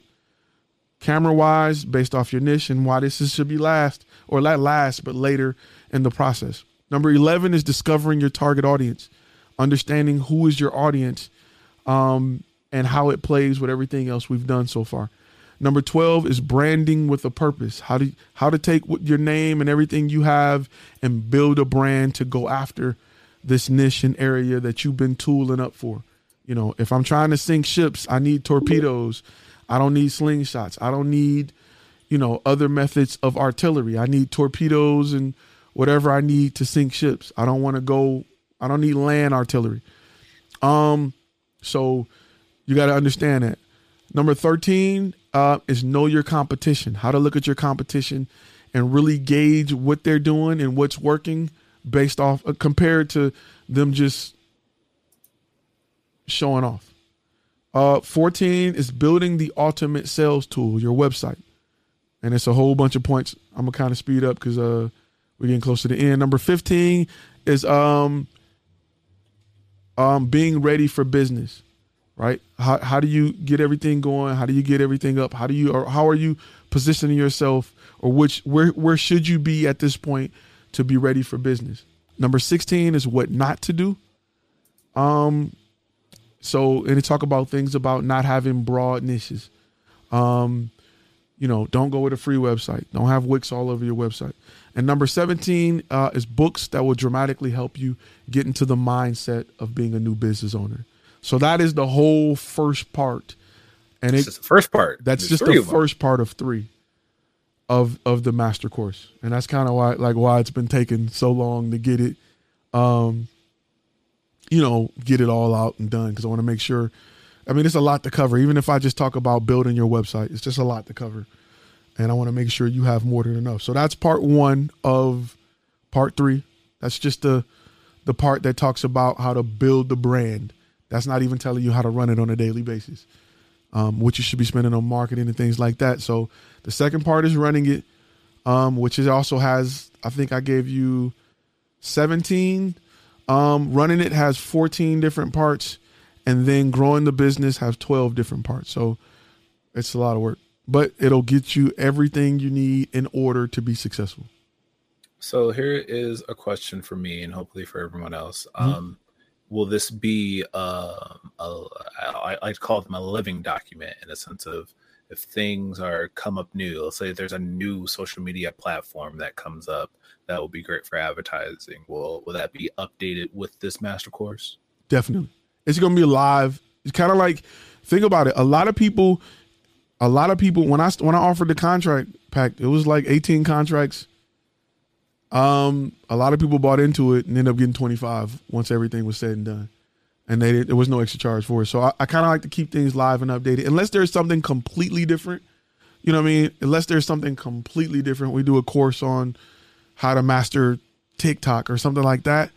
Then it'll be something separate. But as far as things that align with the business side and what we're talking about, yes. I'll also be attaching a lot of live videos that we do that fall under certain subjects. So in case somebody want more information about something specific, here's a link a, list of live videos that I did where I went into more details or we we talked a little bit more about it. But I want to make sure I include tools so it's not just a bunch of video lectures.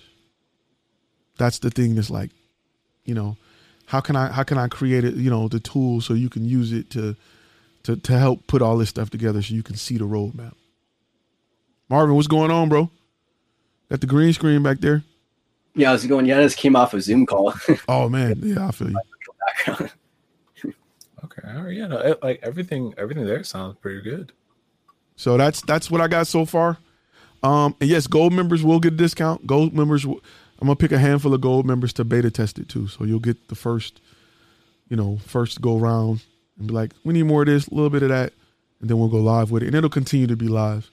Um, it, it'll continue to be live. Uh, somebody asked, can they pre-order it? Um, pre- pre-orders are not available yet, but I will. We we will do pre-orders. Um, because when we start beta test, the first people gonna get access to it is gold members. I'm gonna present it to gold members. They're gonna get about a month and a half with it, a month with it.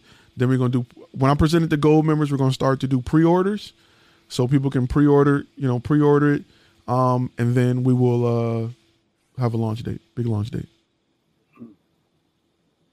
Definitely, because I want to get, you know, the thing is this, I I want to bounce this off people heads who are using it, who are actually, um, who are who can take it and run with it, who are, who are in the field, who can say, you know what, I need more of this or a better understanding of that. I need you to explain this better.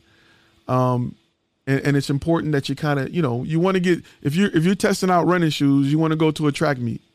You want to make sure people, you know, people who are running can tell you, yes, this works, this doesn't work.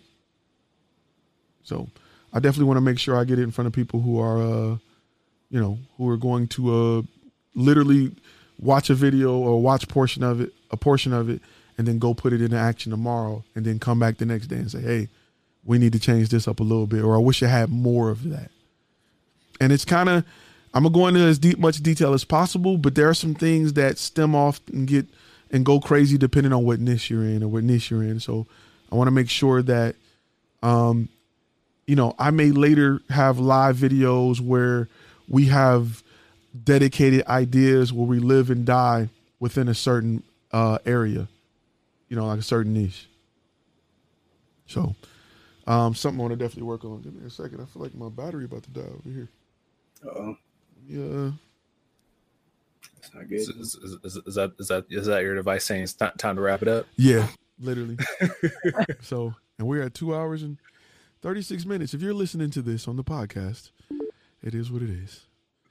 Um, but if you're not a if you're not a gold member and you're watching, um, everybody on here that's that's showing up on screen, are, they're gold members. They get to pop on and we get to turn up. We got Alex. What's going on, bro? Got done with this Yeah, drive now. I, yeah, I got I got home and had to do some family stuff, and I looked at my phone. I'm like, they're still on. We still we still chopping up. Flying Ryan, good looking out with the super chat. Let me let me address that real quick. He said, uh, thanks for everything you taught me. Wait, let me go back here because they cut it off. Uh, everything that you taught me with your class, things have been good lately. Selling myself, weeding out the low low paying jobs. That's what's up. Flying Ryan, you got that demo reel, bro. Is everything, bro. If you haven't seen Flying Ryan demo reel, it's everything. Here's here's the five key steps for creating an effective portfolio that convert graduate. And his demo reel is is ridiculous. Hey, Flying Ryan, post your link. Post post a link to your website. It's 4 a.m. Man, so. Um, real quick, why do it say why do gold members get a better shot at getting selected for monthly mentoring? So coaching is something that like a like a team coaching a team and kind of having like a weekly thing is something that's that's on the back burner. It's coming. My my main goal right now is to like is the master course. Like I actually want to. There's some short films that I want to shoot. I'm not touching it until I get the master course out. So master course is is up and ready. Like it's it's on deck. It's definitely on deck. But we're gonna get ready to wrap real quick because Alex and Marvin jumped on. I want to make sure that y'all two have any questions real quick because I know y'all jumped on. Just want to make sure y'all ain't jump on and get a chance to ask a question because I got about five minutes of power left, maybe. Go ahead. Uh, I'm I'm good for right now, man. You've been dropping knowledge all night. Yeah, yeah, I'm good for right for right now as well. Yeah. How about you, Marvin? Or who was that? You said Yeah, I'm good as well. Yeah. Jay, you had a question. Jay, Yusuf, any of y'all had any questions? No, well, my mind's still boggling from the other gems that you already threw down. I was happy that you catch the end of it because I was, I was, I was like Alex. I was, I was, I was surprised that was still going on as well. I was like, oh, it's still go. I'll just hop on. Yeah, we whenever for some reason I gotta say for some reason whenever we get people and we get to pop on video, man, I really be liking to talk, just sit here and just chop it up. It's good to see faces. It's good to Yeah. see faces. I, I just you know Is this is this replay going to be available? Because I missed the chunk. yes, this replay will be available For Okay. everyone or for just everybody. for? I'll make it available for everybody. Since I couldn't go, since I only went, you know, I was only able to uh wasn't able to go straight to the live feed. But this is normally what a gold live chat looks like. We usually bring people in. We usually have a conversation, um, and it's you know it's just a little more personal. So you know we definitely do that. So let me make sure I get that off the screen. With that, I'm gonna go ahead and as soon as I pull this chat, there we go. With that, I'm gonna go ahead and wrap it up. Listen, if you've learned anything, anything, you learn how to tie your shoe, if you learn how to sell drugs or whatever you learn how to who to meet at the dock with the backpack, if you learn anything from this video, I'm going to ask that you hit that like button, that thumbs up. I'm going to ask that if you're not a subscriber and you sat through two hours and 40 minutes of this conversation, that you go ahead and hit that subscribe button. Um, I want to say it's very important that I'm just a dude on YouTube. I can't do it without y'all. So I really appreciate everybody who took the time to come on camera, to ask questions, to pop in, to watch it, to view it. Even though we had a little hiccup at first, everybody bounced back, and I really want to say I appreciate you guys for for hanging in there and sticking with me. I hope I was able to teach you something that can put some money in your pocket, that can upgrade your kids from Reeboks to Jordans, that can take you from uh cheeseburgers to, to quarter pounders or whatever you like. I hope I was able to help you get that bag um, in this in this industry because it's a lot of money for a lot of people in this industry, and it's not slowing down. It's going to get crazier. C23 said go Steelers. Last time he said go Steelers, his connection dropped. The feds was on him. So be careful, Z23. Be careful, man. But I appreciate your super chat. So Yeah. Um, this is going to be on the podcast. yes, this this will also be on the podcast. It'll probably be updated a little later, um, or or po- post by the, the morning. So if you don't get a chance to rewatch it live, feel free to listen to a two hour and forty one minute podcast. Go for it. With that being said, I'm a wrap for the night.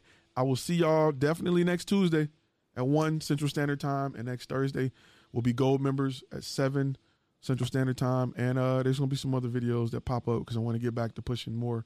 And Masterclass is slowing up me coming out with traditional videos, but I want to push out some more videos um, shortly. I got to do some reviews. I got some some stuff I want to show y'all, but that'll be coming shortly. So I thank y'all for watching. Y'all have a good night. Be safe. Wear your mask. Um, sorry about your Clippers if you're a Clipper fan. Um, hope the football team win this week. Hope the Lakers win it all. Go LeBron. Uh, go greatest ever. Okay, and, uh, and with that being said, I'm out.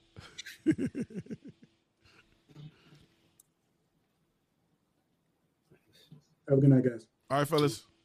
All right. I'll see y'all later. Good. All right, Jay. Oh, see Have a blessed night, everybody. Be safe. Be safe. So this how the kids be feeling whenever they do the classes now. That's how they be feeling. Stuck on here like, man, what a teacher. All right, fellas, I'll see y'all later. I'm keeping that in the podcast, by the way. That part's gonna be in the podcast. I'm telling you that. Oh, have bad like last time that you took out of context. Yeah, yeah. hey, you know what's crazy about that? I just happened to click the go live button, and you said that, and when I stopped, it was just hilarious. I was like, "Hey, it's out there. It's hilarious." That's why I gotta stay quiet for most of the day today, man. No, that's no fun, man. I know next time, next week to make sure I pull you in and, and ask the questions because that jump was hilarious last time. I'll try to give you some good material for next. Appreciate it, appreciate it. All right, fellas, y'all stay up, man. All right, all right man. You've been listening to Content and Cash, a Flash Film Academy podcast. Make sure to subscribe to the YouTube channel and go to our webpage at www.flashfilmacademy.com.